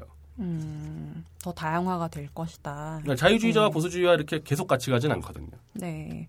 그러면 종북 좌파라는 건 어떤 사람들을 말씀하시는 아니 거죠? 좌파는 평등 우선주의, 그러니까 네. 사회주의를 좌, 좌파라고 얘기하고 네. 자유주의는 좀 좀 섞여 있어요. 어떤 땐 좌로 갔다 어떤 땐 우로 가는데 네. 전체적으로는 자유주의는 개인 우선주의니까 우라고 봐야죠. 네. 그래서 좌우는 그렇게 구분되는 거고 종북은 이미 대법원 판례에서 나온단 말이죠. 네. 주한미군 철수, 국가보안법 폐지, 연방제 통일 방안, 즉 북한의 3대 적화 노선을 따르는 사람들을 종북이라고 얘기하는 거거든요. 아, 국가보안법 폐지하자고만 해도 종북이 아, 세 가지, 세 가지가 다 들어와야 돼요. 네, 아. 예, 세 가지가.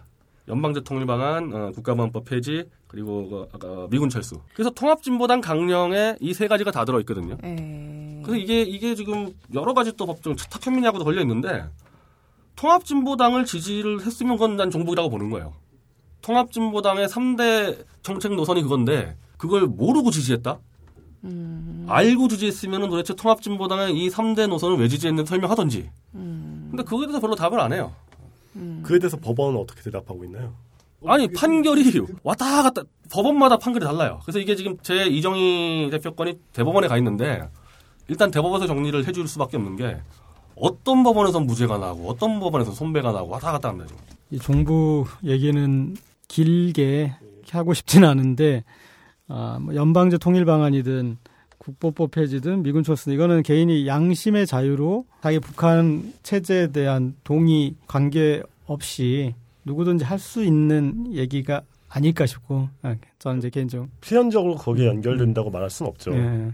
그러니까 종북이라는 거는 북한 체제를 인정하고 인정 여기는 그거 그 이세 가지 조건에 빠졌잖아요. 북한 체제 자체 예, 문제에 그쵸. 대해서는 북한 자체에 대한 얘기가 음. 없죠.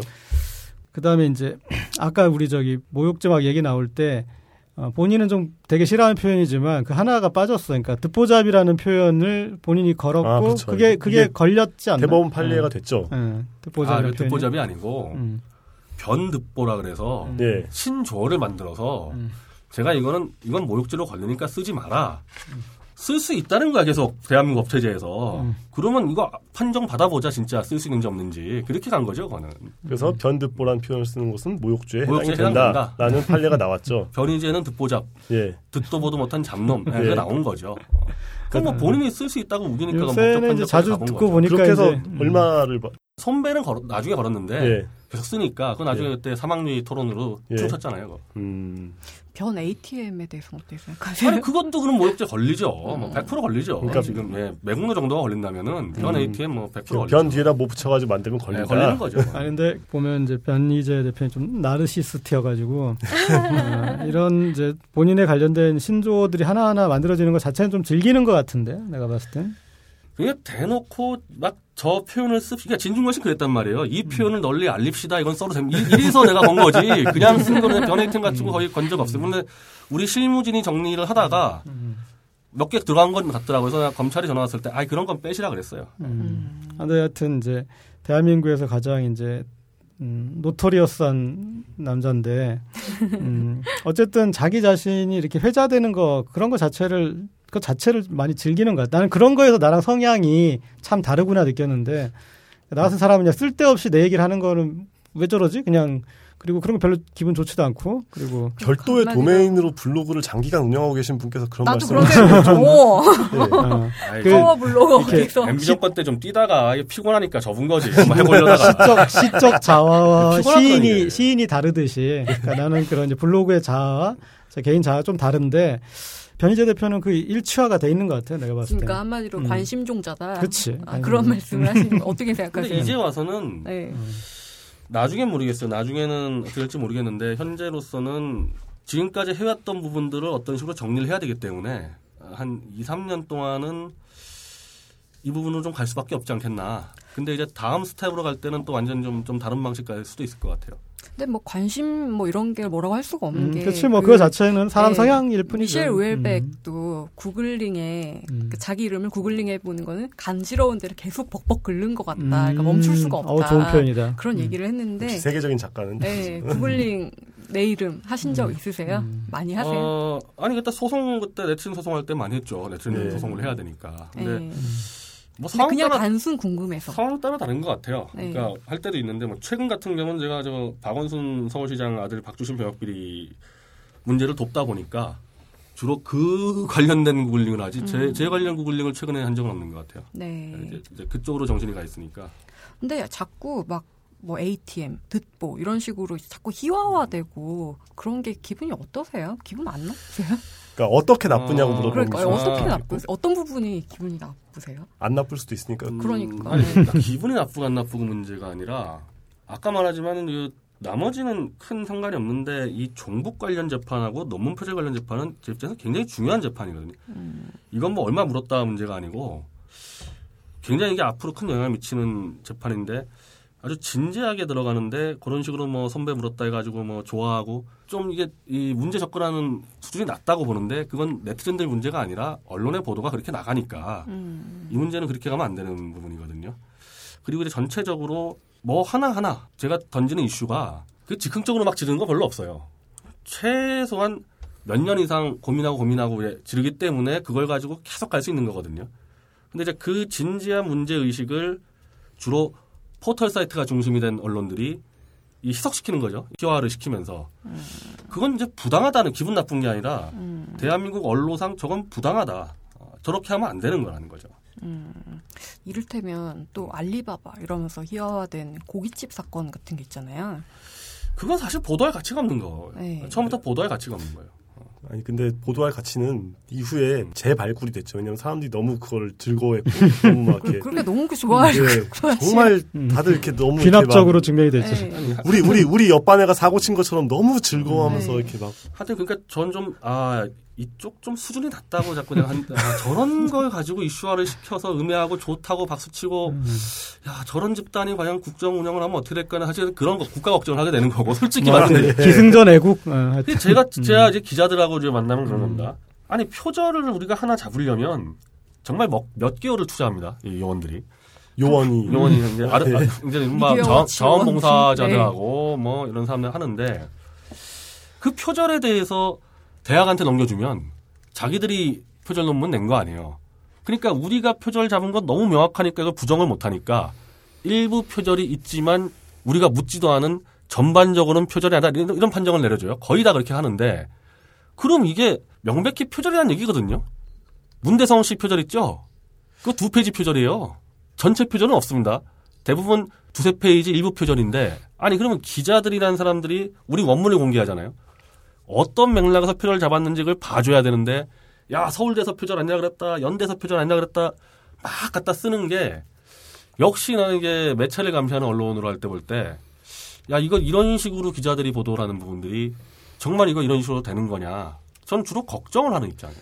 그런데 그 표절 의혹 제기에서 뭐 가령 되게 명명백백하게 베낀 것이 확실한 부분도 있었지만 그게 아니라 직접 인용을 안 하고 간접적으로 서술을 어느 정도 rewriting 해가지고 이제 축약해서 제시하는 경우가 있단 말이죠. 그건 논문을 써보셨나요? 아, 저안 써봤습니다. 예. 그러니까 논문을 쓸때 당연히 직접적으로 이제 문장이 세 개 이상 넘어가면은 문단을 따로 빼서 폭을 줄여가지고 이 인용을 해야 되고 그게 아니면 한 문장일 경우에 아니면 단어 단위일 경우에 이렇게 양따옴표를 쓰는 게 기본 정석인데 문제는 그게 아니라 상대방 책의 한 세네 페이지 아니면 챕터 하나 뭐 이렇게 나- 나오는 내용을 한두 문단으로 인용을 한다. 그럴 경우에는 별도의 인용 표시 없이 그냥 인용을 한단 말이죠. 그래 놓고서 이제 마지막에 그 문단 끝에 주를 달거나 하면 되는데 뭐 그런 경우도 막 걸려 있고 해가지고 저는 이거 보면서 아 이분들이 학술적 인용에 대한 어떤 그 접근 방식이 대단히 아니지 않을 그러니까 이렇게 이런 식으로는 또 표절 검증이 안 되는 거 아닐까라는 생각을 좀 어느 정도 했었는데 내부에서는 어느 정도 이- 의견 차이가 있나요? 아니, 그러니까. 이거 의견 차이가 없어요. 왜냐하면 교육부가 제시한 표절 가이드라인은 그대로 잡기 때문에 교육부가 이거 이거 표절이라고 딱딱 지적한 규정이 있거든요. 그거 그대로 잡았으면 아까 여기 노정태 선생님처럼 그럼 대학에서 그렇게 얘기하든지 우리가 이거 잡은 표절은 이래서 표절이 아니라고 얘기하는 대학 하나도 없습니다. 우리가 표절 딱 던지면은 아 일부 표절은 있지만은 전체적으로는 독창적인 논문이다. 이게 거의 똑같이 날라와요. 똑같이 날라와. 하여튼 나는 디테일에 대한 이렇게 그변 해봤자, 대표의 네. 그거에 대해서 신뢰하지 않기 때문에 저는 수준이 낮아서 네. 그런지 변희재 씨가 직접 말해주시는 고깃집의 진실이 궁금해요. 아니 그거 말은 그 그대로라니까요. 어 1,300만 원 나왔는데 예. 어, 현장에서 천만 원 주고 야 300 이거 서비스도 엉망이고 어, 고기도 우리가 다 다 구웠고 깎자. 그래서 한, 한 일주일 협상하다가 음, 아니 도저히 안 되겠다. 그럼 100으로 퉁치자. 어, 그래서 100만 깎자. 깎으로 끝났어요. 아, 그 약간 좀 자영업 하시는 분의 입장에서 볼 때는 좀 굉장히 충격적인 예. 근데 아니 다 먹고 나서. 깎는 게 어딨어요. 그, 그런 부분들 이제 이거는 이제 디테일 조금만 치고 들어가자면 네. 일단은 돈을 지불하고 난 다음에 받는 게 맞지 가끔만 받는 게 맞지 그 기간 동안 깎아줄 테, 줄 동안 안 준 거 자체가 법률적으로 문제 삼으면 문제 삼을 수 있는 거지 왜냐하면 예, 지불이 동시에 이루어져야 하기 음. 때문에 아니 근데 그때 계속 통화하고 협상 중이었기 때문에 아니 그러니까 그 본인이 이런. 식으로 아니, 이제 그러니까 예. 본인 위주의 해석이 문제라는 근데 다른 사람들도 우리가 다 그러지 그럼 그 회식할 때 회식할 때 그 디스카운트 문제 가지고 상당히 많은 논의들을 하고 식당하고 하는 거지. 네. 그 수많은 단체 사는데 그걸 기사화해서 아유, 저- 아유, 난 솔직히 얘기해서 참 한심해. 나만 거 나만 그러지 않는다. 아 근데 전 국민 중에 일반적인- 그러니까 이제 중- 여기서 중요한 건 뭐냐면 사람들이 변이 그러니까 대한민국에 있는 사람들 중에 변이제가 어떤 식으로도 조금이라도 당하는 걸 보면 되게 기뻐하는 사람이 많다는 거지 여기서 그렇죠. 증명 약간 예, 이렇게 그 리버 핵심은 역 아이돌이 돼 있기 때문에 음. 그러니까 핍박을 받을 때 음. 사람들이 즐거워하는 그런 어떤 그 그러니까 예. 그런 음. 거열 안 받으세요? 아니 열이 안 맞는 게 아니 열 맞는 게 아니고 부당하다. 국가가 수준이 낮다. 국가가 걱정된다니까. 음, 기승전 저거 애국. 저런 식의 이슈를 계속 잡는 게 저게 뭐에 도움 되겠어? 그럼 앞으로 고깃값 디스카운트 하지 마라? 이게 결론인가? 음. 우리가 뭘 이슈를 잡으면은 뭐 개선을 목적으로 해야 될 거 아니야. 그 뭘 목적으로 이걸 이슈 시키냐는 겁니다. 디스카운트 협상을 사전에 하라. 뭐 우리가 그 교훈을 주기 위해서 그런 이슈의 낭비를 아, 교훈 좋다. 예. 그러니까 그걸 교훈을 주기 위해서 그 100개 언론이 기사를 쓰고 이게 정상적인 여론 구조냐 아니, 이거예요. 여기 봐. 또 이제 이게 다 이게 또 나중에 두루뭉실이 이제 자기식으로 제 그때 문제 제기한 사람이 식당이었어, 식당. 뭘 좋게 끝나. 아니 나중에 식당에서는 자기 그 식당 오너가 자기는 이거 하려고 했는데 직원이 했다 그래가지고 오너하고 다 합의 끝났다는 상태예요. anyway. 예. 예. 예. 끝나 고기나 먹을까? 체킹 필요할 것 아니 같아요. 예. 그런 거를 할 시간에 우리가 제기하는 그 박원순 시장의 병역 비리부터 논문 표절, 이 대학과 유착 얼마나 다룰 게 많아. 그런 거는 안 하고 나의 고깃값 디스카운트 그러니까. 그렇게 세게 보도하다니. 스타야, 스타. 예, 주제를 확 바꿔서 네. 에어컨도 틀었으니까. 야, 예, 야동은 동양 쪽인가요, 서양 쪽인가요? 어렸을 때 볼 때 주로 다 봤던 것 같은데요. 가리지 않는다. 네. 근데 어떤 인터뷰에서 에로 영화 감독이 되고 싶다. 인터뷰가 아니고 아마 제가 스타 비평 썼을 때 네. one인가 two에다가 아마 그렇게 썼었는데 네. 어, 그 당시 그 한국 에로 영화가 좀 도약할 때였거든요. 99년도인가 그 아, 그때가. 그랬어요? 예. 그래서 신인 여배우하고 감독을 취재할 때뭐 여러 가지로 에로 영화 당위성을 이야기하고 음. 그 여배우가 여대생 출신인데 정말 큰 결단을 내려서 한다. 그래서 제가 굉장히 좀 옹호하는 이 인터뷰 기사를 썼죠. 예. 어, 근데 나중에 알고 보니까 여대생이 아니라 아니었어요? 네. 어느 조직에 계신 분이었다는 제보를 받아서 조직이라면 어떤 종류의 조직이요? 먼저 저도 강남 지하 조직인 것 같아요. 아, 네. 예, 예. 야, 그래서 그렇게 인터뷰까지 하고 이렇게 속이는 수도 있구나. 네. 그래서 그 뒤로 제가 관심을 끊었죠, 에러 영화 쪽에. 아, 그럼 이제 그거는 목표가 역시 아니겠네요. 이 경우에도 여자 여대생이 이 경우에도 여대생이 예. 크게 작용하고 있어. 그 다음에도 저번 선거를 벤처 선거라고 표현하셨는데 또 출마하실 계획이 있으세요? 어, 일단 제가 이거 이거는 뭐 명확히 말씀드리면은 이 새누리당 이 기존 김무성 체제에서 제가 공천을 신청해서 거기에 나갈 가능성은 뭐 음. 0%라고 보시면 되고 네. 예. 저는 이게 굉장히 김무성 체제가 이른바 보수에서 유례 없는 기회주의 체제라고 보기 때문에 음. 보수 진영으로 따졌을 때 어, 저기에 뭐 제 숟가락 될 생각은 없습니다. 네. 만약에 한다 그러면은 완전히 좀 새 판을 짜게 됐을 때 총선에 네. 어, 그랬을 때 거기에 기여한다면은 출마할 수도 있겠지만 아까 말씀드린 대로 지금까지 제가 해온 말들이 있잖아요. 네. 이미 지난 선거 나가서 국회의원이 어떻게 해야 되며 이 지역의 예산 막 떠들어댄 게 있는데 그럼 다음 선거에 나가서 야 그때는 내가 잘 몰랐다. 어, 국회의원은 이 지역구 예산 가져와야 된다. 이렇게 할 수는 없어요. 어, 이렇게 할 수는 없어서 어, 아마 한, 한 출마하게 되더라도 60 넘어서 가야 되지 않을까. 스튜어트 밀처럼. 음. 예. 그 뭐 김무성 체제에 대한 이제 강한 반감을 얘기했는데 어쨌든 근데 대한민국에서 가장 지금 영향력 있는 사람은 뭐 김무성 대표가 아니라 박근혜 대통령이니까 지금 8월 25일 아 이때가 이제 집권 딱 2년 반이 되는 시점이잖아요. 집권 예. 반환점 흔한 말로 이제 좀 평가를 내려봐야 될 시기인데 이 여권의 제하에 있는 변희재가 보는 박근혜의 절반 어땠다고 보는지 궁금합니다. 일단 제야의 목표에 좀 부합된 부분이 있습니다. 그러니까 제야가 10년 전 동안 싸웠던 게 통진당 해산하고 전교조 불법화거든요. 이 두 가지를 박근혜 정권이 해냈단 말이에요. MB 때 그렇게 안 하던 부분들을. 그래서 전체적으로 제야는 박근혜 정권을 우호적으로 보는 부분이 있어요. 근데 이제 그 두 개의 좀 중요한 목표를 제외하고 봤을 때는 좀 갸우뚱하는 문제들이 좀 있죠. 어, 구체적으로. 구체적으로 제가 어, 비판한 부분은 공개적으로 많이 비판을 했는데 어, 일단 경제 정책이 좀 이상해요.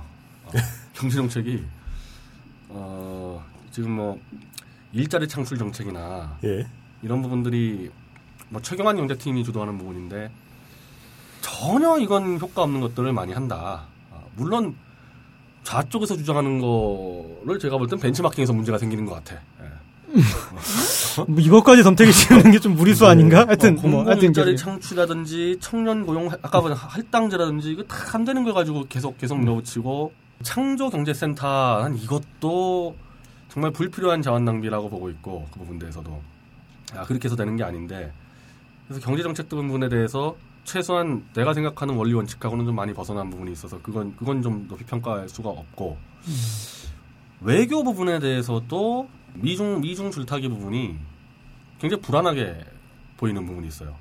물론 대한민국이 4대 외광에 쌓였기 때문에 이 외교라는 게 상당히 줄타기를 할 수밖에 없는데 그게 잘 안 드러나야 되는데 너무 많이 드러난다. 이 줄타기 이 하는- 느낌이. 그래서 외교에서도 좀, 좀 미숙하고 전체적으로 인사에 대해서도 해당 예를 들면 장관이면 장관, 수석이면 수석 어떠한 큰 미션을 갖고 임명을 해줘야 되는데 지금까지는 이분이 이 장관에 들어오고 이분이 이 수석에 들어와서 뭘 미션을 수행하려고 인사했는지 모르는 경우가 태반이었다는 거죠.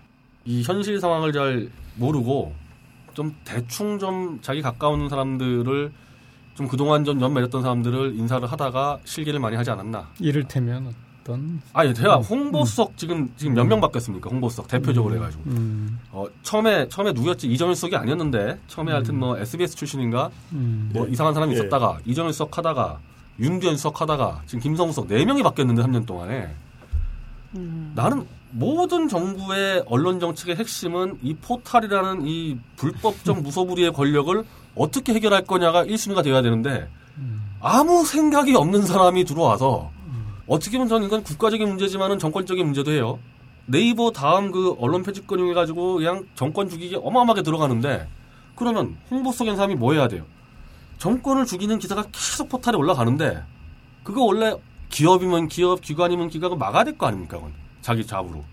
그러니까 제가 얘기하는 건 포탈의 언론 권력 해체시켜서 인터넷 판을 새로 짜자는 정도의 본질적 주장이지만 그거를 할 능력이 안 된다 하더라도 그거에 대한 답은 있어야 된단 말이에요. 포탈에 대해서. 3년 동안 아무것도 한 게 없어요. 근데 지금은 사실 포탈이 뭐 포탈 많이 보긴 하지만 카카오톡이나 SNS를 통해서 직접적으로 퍼지는 뉴스, 그러니까 뉴스가 뉴스의 유포 방식이 달라지고 있는데 아직까지 포탈 얘기를 이렇게 하고 있는 것 자체가 약간 좀 이게 outdated 된 뭐, 얘기가 아닌가라는 그- 생각이 그것도- 들기도 하거든요. 예, 그것도 있고 또 하나는 이제 언론관의 문제에서 변 대표의 언론관은 사회주의적 언론관인 것 같아. 그러니까 언론이 존재하는 거는 국가에 대한 견제 기능과 비판 기능을 하기 위해서, 그러니까 이 정권에 대해서 문제 제기를 하려고 존재하는 거지. 그래서 그 포털로 이제 그 전송해서 이렇게 그 비판 기능이 돌아가야지 가장 그게 순기능이지. 정권 주기 기사 뭐 정권 비판 기사가 포털에 올라오는 걸왜 가만히 두느냐라고 문제 제기를 하는 게 나는 좀 그게 이게 받아들여지지 그리고 사실 않는데. 포탈 음. 구조가 있으니까 현재 하시고 계신 뉴스도 돌아갈 수 있는 거 아닌가요? 그러니까 그러니까 아, 이거- 거기 자생성이 있어. 이거 완전히 완전히 반대지. 포탈이 언론 권력을 빨아들였기 때문에 성장을 못한 부분이고 나는 포탈의 언론 권력만 분쇄하면 시사인부터 우리나 지금보다 10배 성장할 거라고 아니 봐요. 트래픽을 보장해 주잖아요. 어쨌건 그 포털에 걸리면 안 걸리나요? 아니, 그러니까 그 포탈에 걸리는 걸 누가 결정합니까? 아니, 포탈의 소수의 결정권자가 야 이 언론사 기사 올려 이거 올려 이렇게 되는 거 아니에요? 근데 이제 걸 어쨌건 걸리면 그만큼 자기네 도, 홈페이지 따로 있을 때보다는 트래픽을 보장을 해주잖아요. 그래서 포탈에서 그 네이버 특히 네이버에서 뉴스 스탠드 시작한 다음에 많은 인터넷 언론들이 광고 매출이 반 토막 내지는 3분의 1 토막 나고 난리도 아니었는데 그 구조에서 어느 정도 이렇게 경제적으로 이익을 보신 측면이 있지 아니 않나요? 그러면 우리 같이 나같이 10년째 포탈을 비판하는 사람은 그 관련 기사를 포탈에 올려주겠어요? 아니, 그러니까 비, 포탈을 아니, 비판하는 포탈을? 비판했다는 기사만 안 올리면 되는 거니까 그쪽에서는 아니 포탈 비판을 위해서 목숨 내걸고 있는 걸 뻔히 아는데 포탈 비판하는 기사 정도가 아니라 저희 매체 기사를 포탈이 메인에 올려주겠냐는 거예요. 내가 계속 중요하잖아요. 어떠한 매체 생사권과 키우냐 죽이냐를 포탈의 소수의 권력자가 선택할 수 있는 권한을 갖는 게 이게 정상적인 민주주의 언론 시스템이라는 거예요. 이건 옛날에 조선일보가 꽉 잡았을 때보다도 한 100배 더 부당한 거거든요. 그럼 포탈이 언론을 취사 선택해서 키울 수 있는 권한이 어떻게 생겼냐? 자기들 노력해서 생긴 게 아니에요. 검색 권력에다가 얹어버린 거거든요. 전형적인 불공정 거래입니다.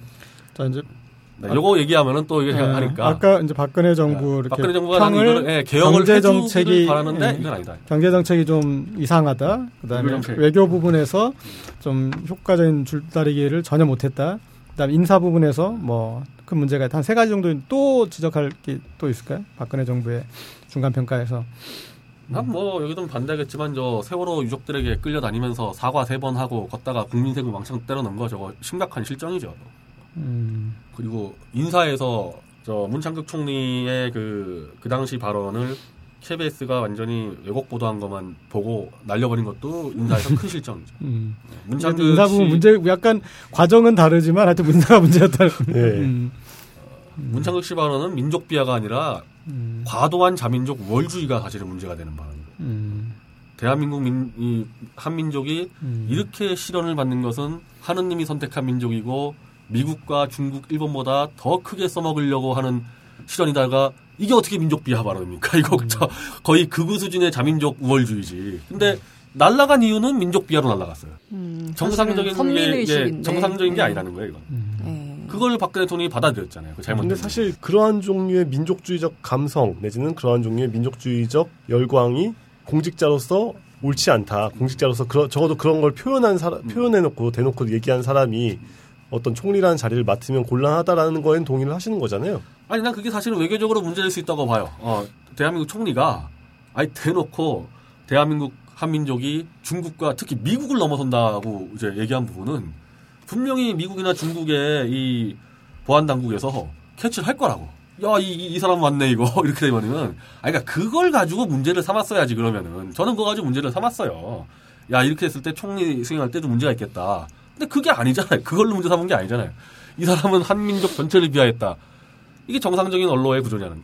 어, 박근혜 대통령 이제 임기 절반에 대한 이제 평가에서 지금 이제 얘기한 그 부분을 잘 못하고 잘한 게 이제 통진당 해산하고 전교조 불법화인데 사실은 이 부분은 헌재가 그렇죠. 하는 일이고 그래서 아, 대통령 아니, 그 그러니까 법무, 대, 법무 부가 이제 예, 예, 그 대통령 일은 한 번은- 아니어서 아니, 그러니까 그러니까 법무부가 있잖아요. 아, 어쨌든 주도를 했지만 이제 결정권은 저기 있었으니까 이거는 이제 대통령이 안 됐어도 이게 만약에 뭐 다수당으로 해서 뭐 진행도 할 수 있었다고 보고 그렇다면은 총체적으로 봤을 때 이 여성은 대통령으로 뽑히지 말았어야 하지 않을까 라는 결론도 나는 이 평가에서는 좀 도출이 될 수 있을 것 같은데. 근데 우리가 음, 음. 대통령을 뽑을 때는 상대 평가니까? 어, 객관, 객관, 객관식이지. 그러니까 선택을 해야 되는 거지 주관식이 아니잖아요. 음, 내가 음. 그래서 고재열 기자한테 그때 대선 전에 음, 나 같은 사람이 만약에 대통령을 만들어서 알치면은 음, 너희들 광화문에 음. 쇠사슬 메고 음. 어, 이름표 달고 잘못했습니다 다 다닐 음. 거다. 이걸 가지고 협박, 암살처럼 이렇게 이걸 협박죄로 착탁 혐의가 걸었는데 음. 내가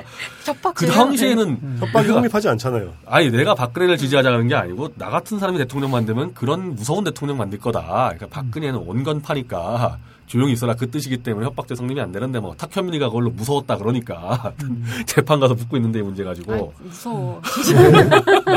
아니 진짜 그거를 그걸 하려면 네. 우리가 몸을 만들어야 되잖아요. 그게 무서운 거지. 이렇게 우리의 몸뚱이가 노출돼서 근데 내가 그 반대로 이그 중년에 당시는 쭈글쭈글한- 어, 대선 후보가 막판에는 둘밖에 없었어요. 박근혜 후보하고 음, 문재인 음. 후보인데 그럼 만약에 문재인 후보가 됐다 치자 이거예요. 음, 일단 법무부가 통진당 해산을 신청을 했는데 문재인 정권의 법무부가 했을 가능성 없죠. 어, 했을 가능성 없는 겁니다. 그럼 뭐 끝까지 안 되는 거고.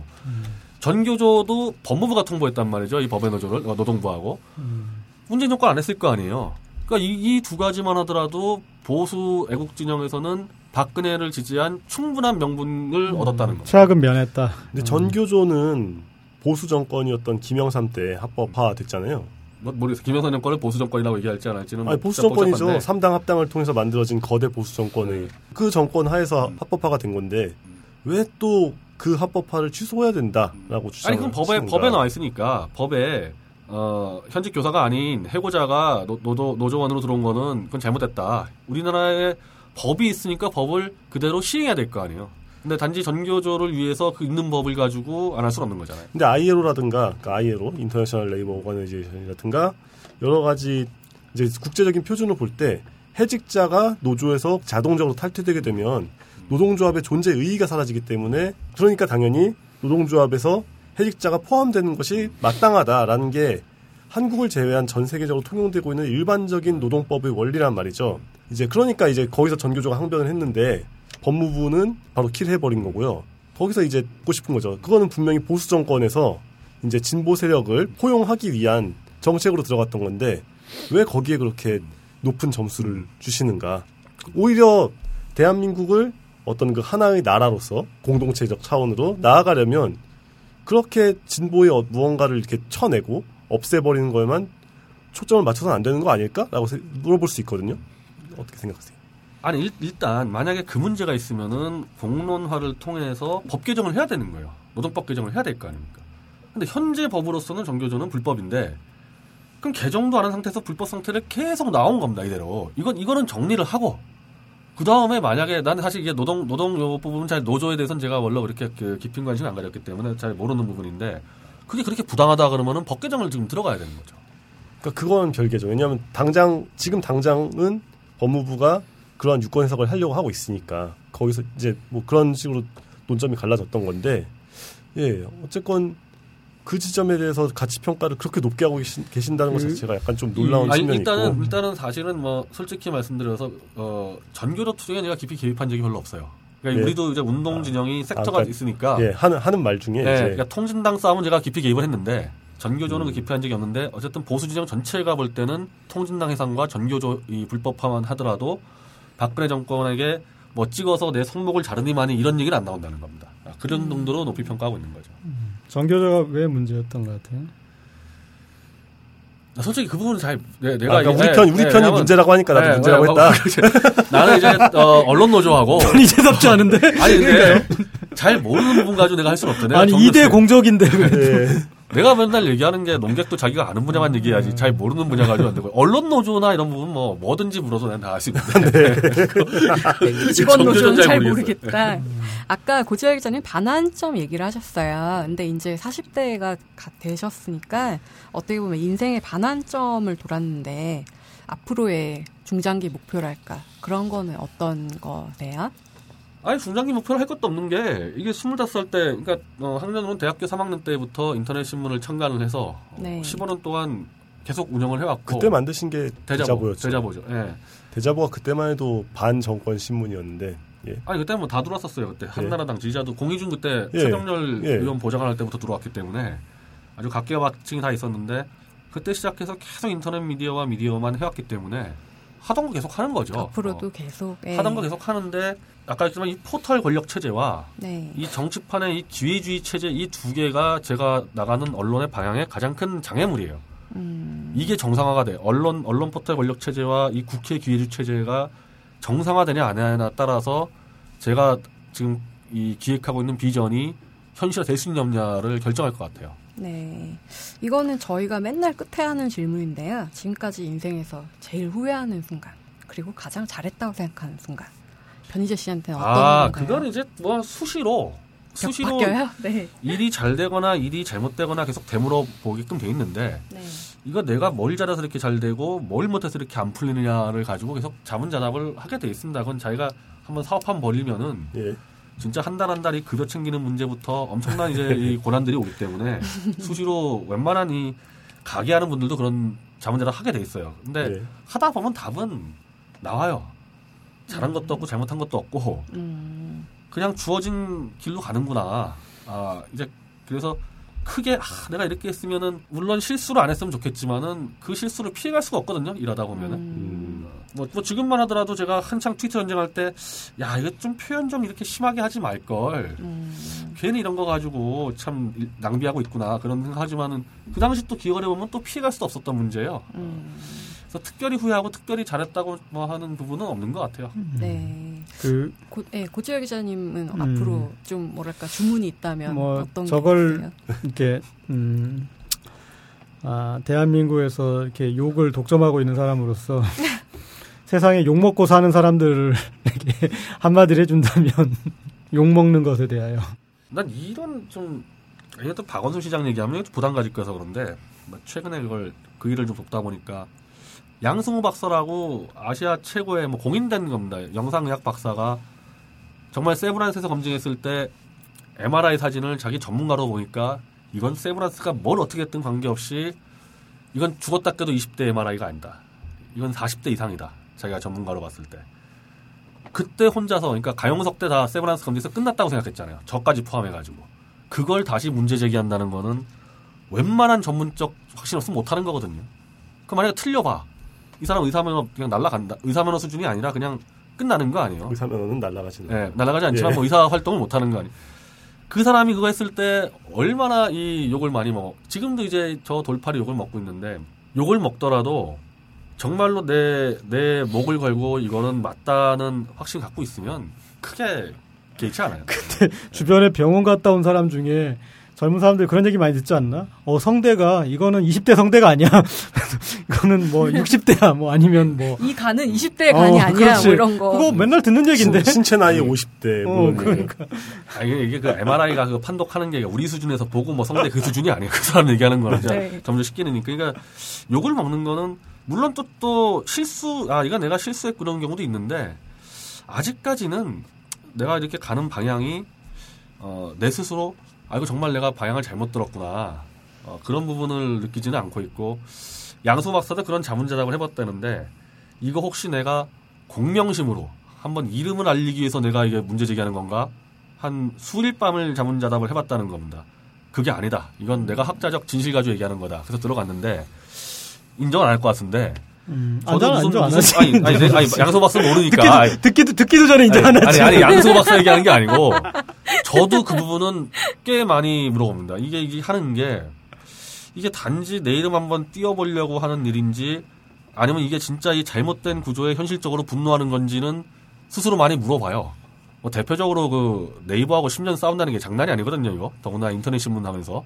아까 네이버가 띄워주지 않았냐 그랬지만은 포털이 엄청나게 탄압을 하죠. 포털을 죽이려고 매체 운영하는데 그걸 10년 간다는 거는 공명심 가지고 버틸 수 있는 거 아닙니다. 음, 나름대로 이건 내 확신과 신념이 없으면 못 버텨내는 겁니다. 확실히 뭐랄까 집요함. 그 노정태 씨는 마지막으로 하시고 싶은 질문이 음. 있으세요? 연애까지는 좀 그렇다 치고 그건 정말 이제 여자 사람 친구가 좀 더 많이 계셔 보면 어떨까. 아 근데 나이 40, 만들어보시면. 40에 그, 그 친구 그렇게 많을 수가 없죠. 아, 니죠 오히려 이제 다들 어느 정도 연령대가 한풀 꺾이고 나면 그때부터 좀 사회적인 교류가 넓어지는 경향이 있더라고요. 보수 제야에 그렇게 여성이 없나 싶기도 한데 뭐 아무튼 이제 좀 직접적으로 얘기를 많이 해보시고 그러면서 좀 균형을 잡으시는 게 어떨까라는 생각이 들어요. 그러니까 이건 뭐 연애 차원이 아니라 정말로 이제 어, 다른 사람들은 어떻게 세계를 바라보고 있고 다른 사람들은 어떻게 이해하고 있나 뭐 이런 차원에서 그런 생각이 약간 드는데 뭐 이건 오지랖이고 여자 사람 친구를 권함. 예 그렇죠 오지, 예, 뭐 오지랖이지만 뭐 이렇게 얘기를 할 수 있을 것 같고 아 진짜 여자 사람 친구가 많이 생긴 다음에 또 많이 변하실 것 같아요. 예 그렇죠 그러니까 되게 기대돼. 지금 그러니까 여- 인생에서 결론은 여자 사람 친구랑 이렇게 어, 고기를 많이 먹어라. 인생에서 깎지 말고. 지금 이게 아까 쭉 나왔던 그 사를 정- 역사를 다시 정리를 해보면 초등학교 5학년 때 전학을 가서 이제 느꼈던 그 수- 충격과 이제 그 이후에 대학에 가서 겪었던 이 두 번의 어두운 사건 뭐 이렇게 얽히는데 이제 첫 번째는 전학을 갔으니까 느낄 수 있는 충격이었다 치지만 모르겠어요. 그러니까 이제 물론 이제 우리 변희재 씨 얘기만 들었으니까 정확히 뭐라고 판단을 할 수는 없지만 뭔가 조금 더 얘기가 잘 되고 조금 더 이제 뭐가 잘 맞아 들어갔다면 지금의 변희재 씨가 아닐 수 있지 않았을까라는 생각을 아까부터 좀 지울 수 없는 측면이 있는 것 같아요. 그렇다고 제가 뭐 함부로 아쉬워하는 건 좀 주제 넘은 발언이고 음, 좀 그렇습니다. 그러니까 지금의 변희재가 아닐 수도 있고 그다음에 또 하나는 내가 보니까 이게 이제 뭐 딴지일보 인터뷰를 하거나 이렇게 이번 대보선 출마하면서 쪽에 직접 접촉을 좀 한 거잖아. 예, 그렇죠. 서로 이렇게 삿대질만 하는 거지. 예. 이렇게 그러니까 멀리서 포만 쐈지. 음, 그렇지. 예. 그랬는데 이제 지금 이제 스킨십을 그때 좀 하고 그다음에 이제 여기 또 출연해서 또 해보는 거고. 근데 내가 이제 변희재 씨를 여기 한번 불러서 그럼 내가 같이 나가서라도 얘기를 해주겠다 했던 이제 가장 큰 취지는 뭐냐면 지나고 나니까 전에 저기 라종일 수석하고 썼던 책에도 라- 네. 라 수석이 이제 그런 얘기 하셨잖아요. 그러니까 네. 살아보고 나니까 세상에 뭐 대단한 일은 별로 없더라. 다 지나고 나면 웃긴 일밖에 없다. 음. 근데 우리가 그 이제 12년 2012년 그 총선 대선에 그 많은 이 총질과 포화와 그것도 지나고 나면은 그냥 왜 그랬을까 싶 그때는 뭐 절실했지만 이제 그런 게 있잖아요. 그리고 어, 대한민국이 나라가 그렇게 뭐 큰 나라도 아니고 사실은 한 달이 한 달이 건너면 다 아는 사람이잖아요. 근데 그랬는데 정말 어떻게 보면 다른 우주에 사는 사람들처럼 음. 이렇게 그 우주를 나눠서 사는 게 그게 좀 아니다 싶어. 어느 순간 이제 제가 사실은 뭐 변희재 씨도 방금 얘기했지만 MB 때 이제 좀 플레이어 뛰다가 예. 아, 박근혜 정부 여기 이때는 그냥 캠핑 다니고 뭐 차 마시고 그냥 저는 혼자 도 닦았거든요. 모든 의욕이 없어졌어. 그렇지. 근데 이제 네.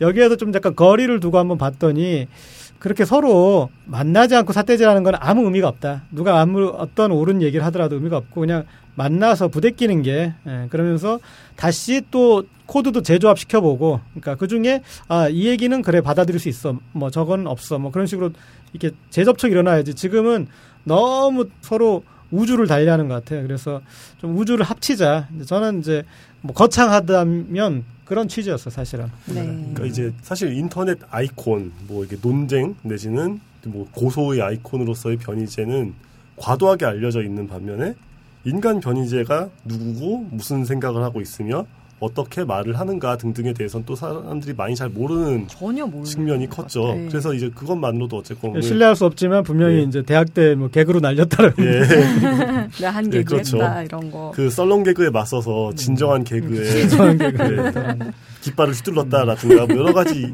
이야기를 들어보는 것 만으로도 어느, 어느, 정도 네, 저는 의미가 예, 있다고 의미가 있었다고 보고요. 생각해요. 아까 노정태 씨가 아쉽다라고 표현을 하셨는데 사실 아쉽다라기보다는 어떤 가능성을 말씀하신 것 같아요.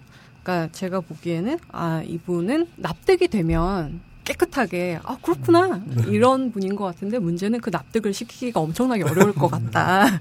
하지만 나를 설득시킬 수 있는 거를 제시한다면 오케이 이런 뭐랄까 무자르듯이 깔끔한 면은 있다. 음. 물론 자르는 건 엄청 힘들겠지만 그런 느낌을 많이 받았어요. 음. 이게 네. 왼쪽에 있든 오른쪽에 있든 특징이 뭐냐면 그쪽 얘기만 서로 이렇게 확인하고 네. 어, 그러면은 도그마에 빠져가지고 점점 이렇게 우주가 분리가 돼.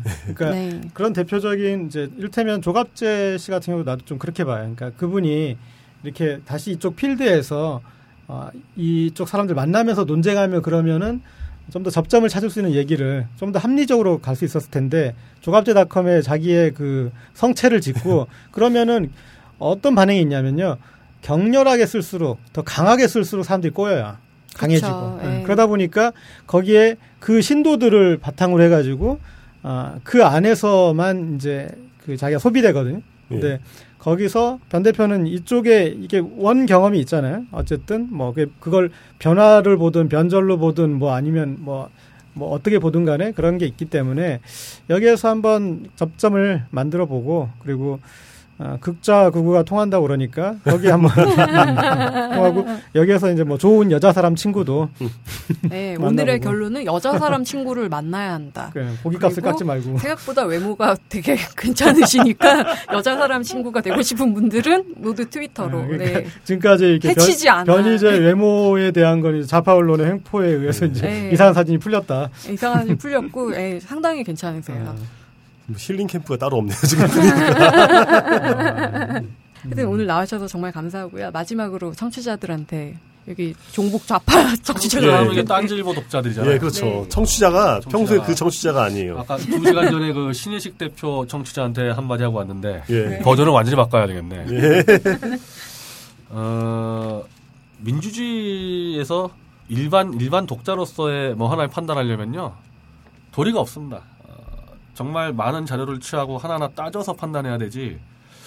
몇몇 매체가 이게 주도하고 특히 포털 top에 걸린 메인 기사 보고 우와 하다가는 큰 이 정치적 정략에 이용당하기 딱 좋고 뭐 양진영이 다 마찬가지입니다. 아, 양진이 마찬가지니까 누가 누가 뭐 잘못했든 잘했든 이슈가 되면은 그래도 블로그라든지 그 사람 사이트 들어가서 그래도 도대체 이게 어떻게 해서 이런 경위가 벌어졌는지 좀 따지는 어, 그런 훈련을 해야지만 그래도 딴지보 와서 라디오 듣는 분들은 뭐 딴지 라디오 들어서 돈 벌려고 들어온 건 아니잖아요. 어, 그래도 사회가 어떻게 돌아가나 국가가 어떻게 가냐고 관심 가지니까 딴지보 들어올 거 아닙니까? 그래서 이미 예. 들어오신 김에 어, 들어올 때마다 좀 더 시간을 투자해서 더 많은 자료를 보시고 아주 좀 근거 자료에 의해서 본인이 판단하셔야지 이 정치권의 정략에 잘 안 넘어갈 거다. 그런 말씀을 드리고 싶습니다. 네, 굉장히 온건한. 아니, 뭐 이상 더 얘기해 봐야 저, 네, 네. 저, 저 네, 새끼 아니, 욕이나 아니. 나올 것 같으니까. 어, 잘 알아 자기 자신. 아니, 아니, 건전한 얘기로 마무리를 음. 해주셨어요. 오늘 와주셔서 정말 감사하고요. 또 다음번에는 어떤 아젠다로 만나 뵐지 굉장히 기대가 됩니다. 또 함께 해주신 예, 우리 네, 우리 피처링 해주신. 예, 고재열 절친 기자님. 아닙니다. 아는 네. 남자. 예. 아는 남자, 아는 네, 남자. 아는 남자께 또 감사드리고요. 예, 들어주신 청취자 여러분 감사합니다. 안녕히 계세요. 네, 감사합니다. 네, 긴 시간 재밌었습니다. 시사부장 노정태 씨랑 첫 타석에 나왔는데, 야, 못돼 처먹은 저하고 명석한 노부장님하고, 야, 누구누구 멍청한 바보 같고 진짜 싫다. 이런 얘기하면 재미야 있겠죠. 우리는 뼈가 나올 때까지 바를 자신이 있어요. 하지만, 뭐랄까, 발전이 없겠죠. 그래서 하고 싶은 거는 달의 뒷면 같은 그런 팟캐스트를 만들어 보고 싶어요. 어, 들려드리고 싶은 일화로 최근에 돌아가신 김수행 교수님 말이죠.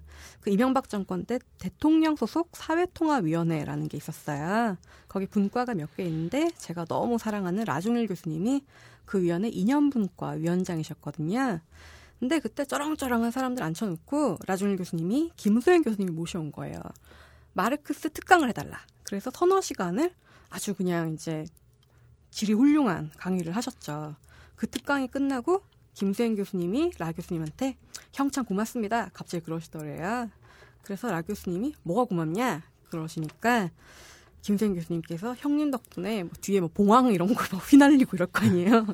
그런 자리에서 그 대통령 어쩌고 하는 위원회에서 빨갱이 소리 한 마디도 안 듣고 마르크스 얘기를 이렇게 진지하게 오래 해본 것이 처음이다. 그래서 참 고맙다. 그러니까 라 교수님이 아니 오히려 내가 훨씬 더 고맙다. 이렇게 그런 공부하기 어려운 날에서 끈질기게 그 어려운 학문을 해줘서 너무 고맙다. 그런 얘기를 서로 나누셨다고 하는데 저한테는 이 대화가 참 여운이 있었어요. 우리가 누군가를 참 정의 내리기 쉬운 시대에 살아가고 있는 것 같아요. 어떤 증오의 정의라고 불러볼까요? 너 씨, 김치남, 김치녀, 너 일배, 너 맘충. 그런 말들 말고 서로 서 있는 자리, 또 바라보고 있는 자리가 다르더라도 이런 대화를 할 수 있는 여정이 될 수 있도록 저희가 작은 역할이라도 할 수 있으면 참 좋겠어요. 그러니까요. 그러니까 지피지기면 백전백승 뭐 이런 말 다들 쉽게는 하는데 네. 사실 정작 그들이 어떻게 생각하고 있는지, 그러니까 우리랑 다른 진영에 있는 사람들이 어떤 방식으로 세계를 바라보는지에 대해서도 네. 이해를 하려고 하지 않는 것 같아요. 아니면 옛날에 가지고 있었던 방식을 쭉 잊거나 네. 지금 변희재 씨에 대해서도 많이 하는 말들이 그러니까 그냥 이상하다, 그냥 맞아요. 또라이다, 네. 그냥 미친놈. 예, 뭐 그냥. 미친놈이지 뭐 네. 이런 식으로밖에 얘기를 안 하는데 네. 설령 그를 계속 미친놈이라고 말하고 싶으신 분이 있다고 하더라도 어쩌다가 아니면은 어떤 방식으로 네. 라는 질문을 던져보는 게 맞아요. 우리에게 도움이 된다. 네, 알려주겠어. 잘생긴 미친놈이라는 것을.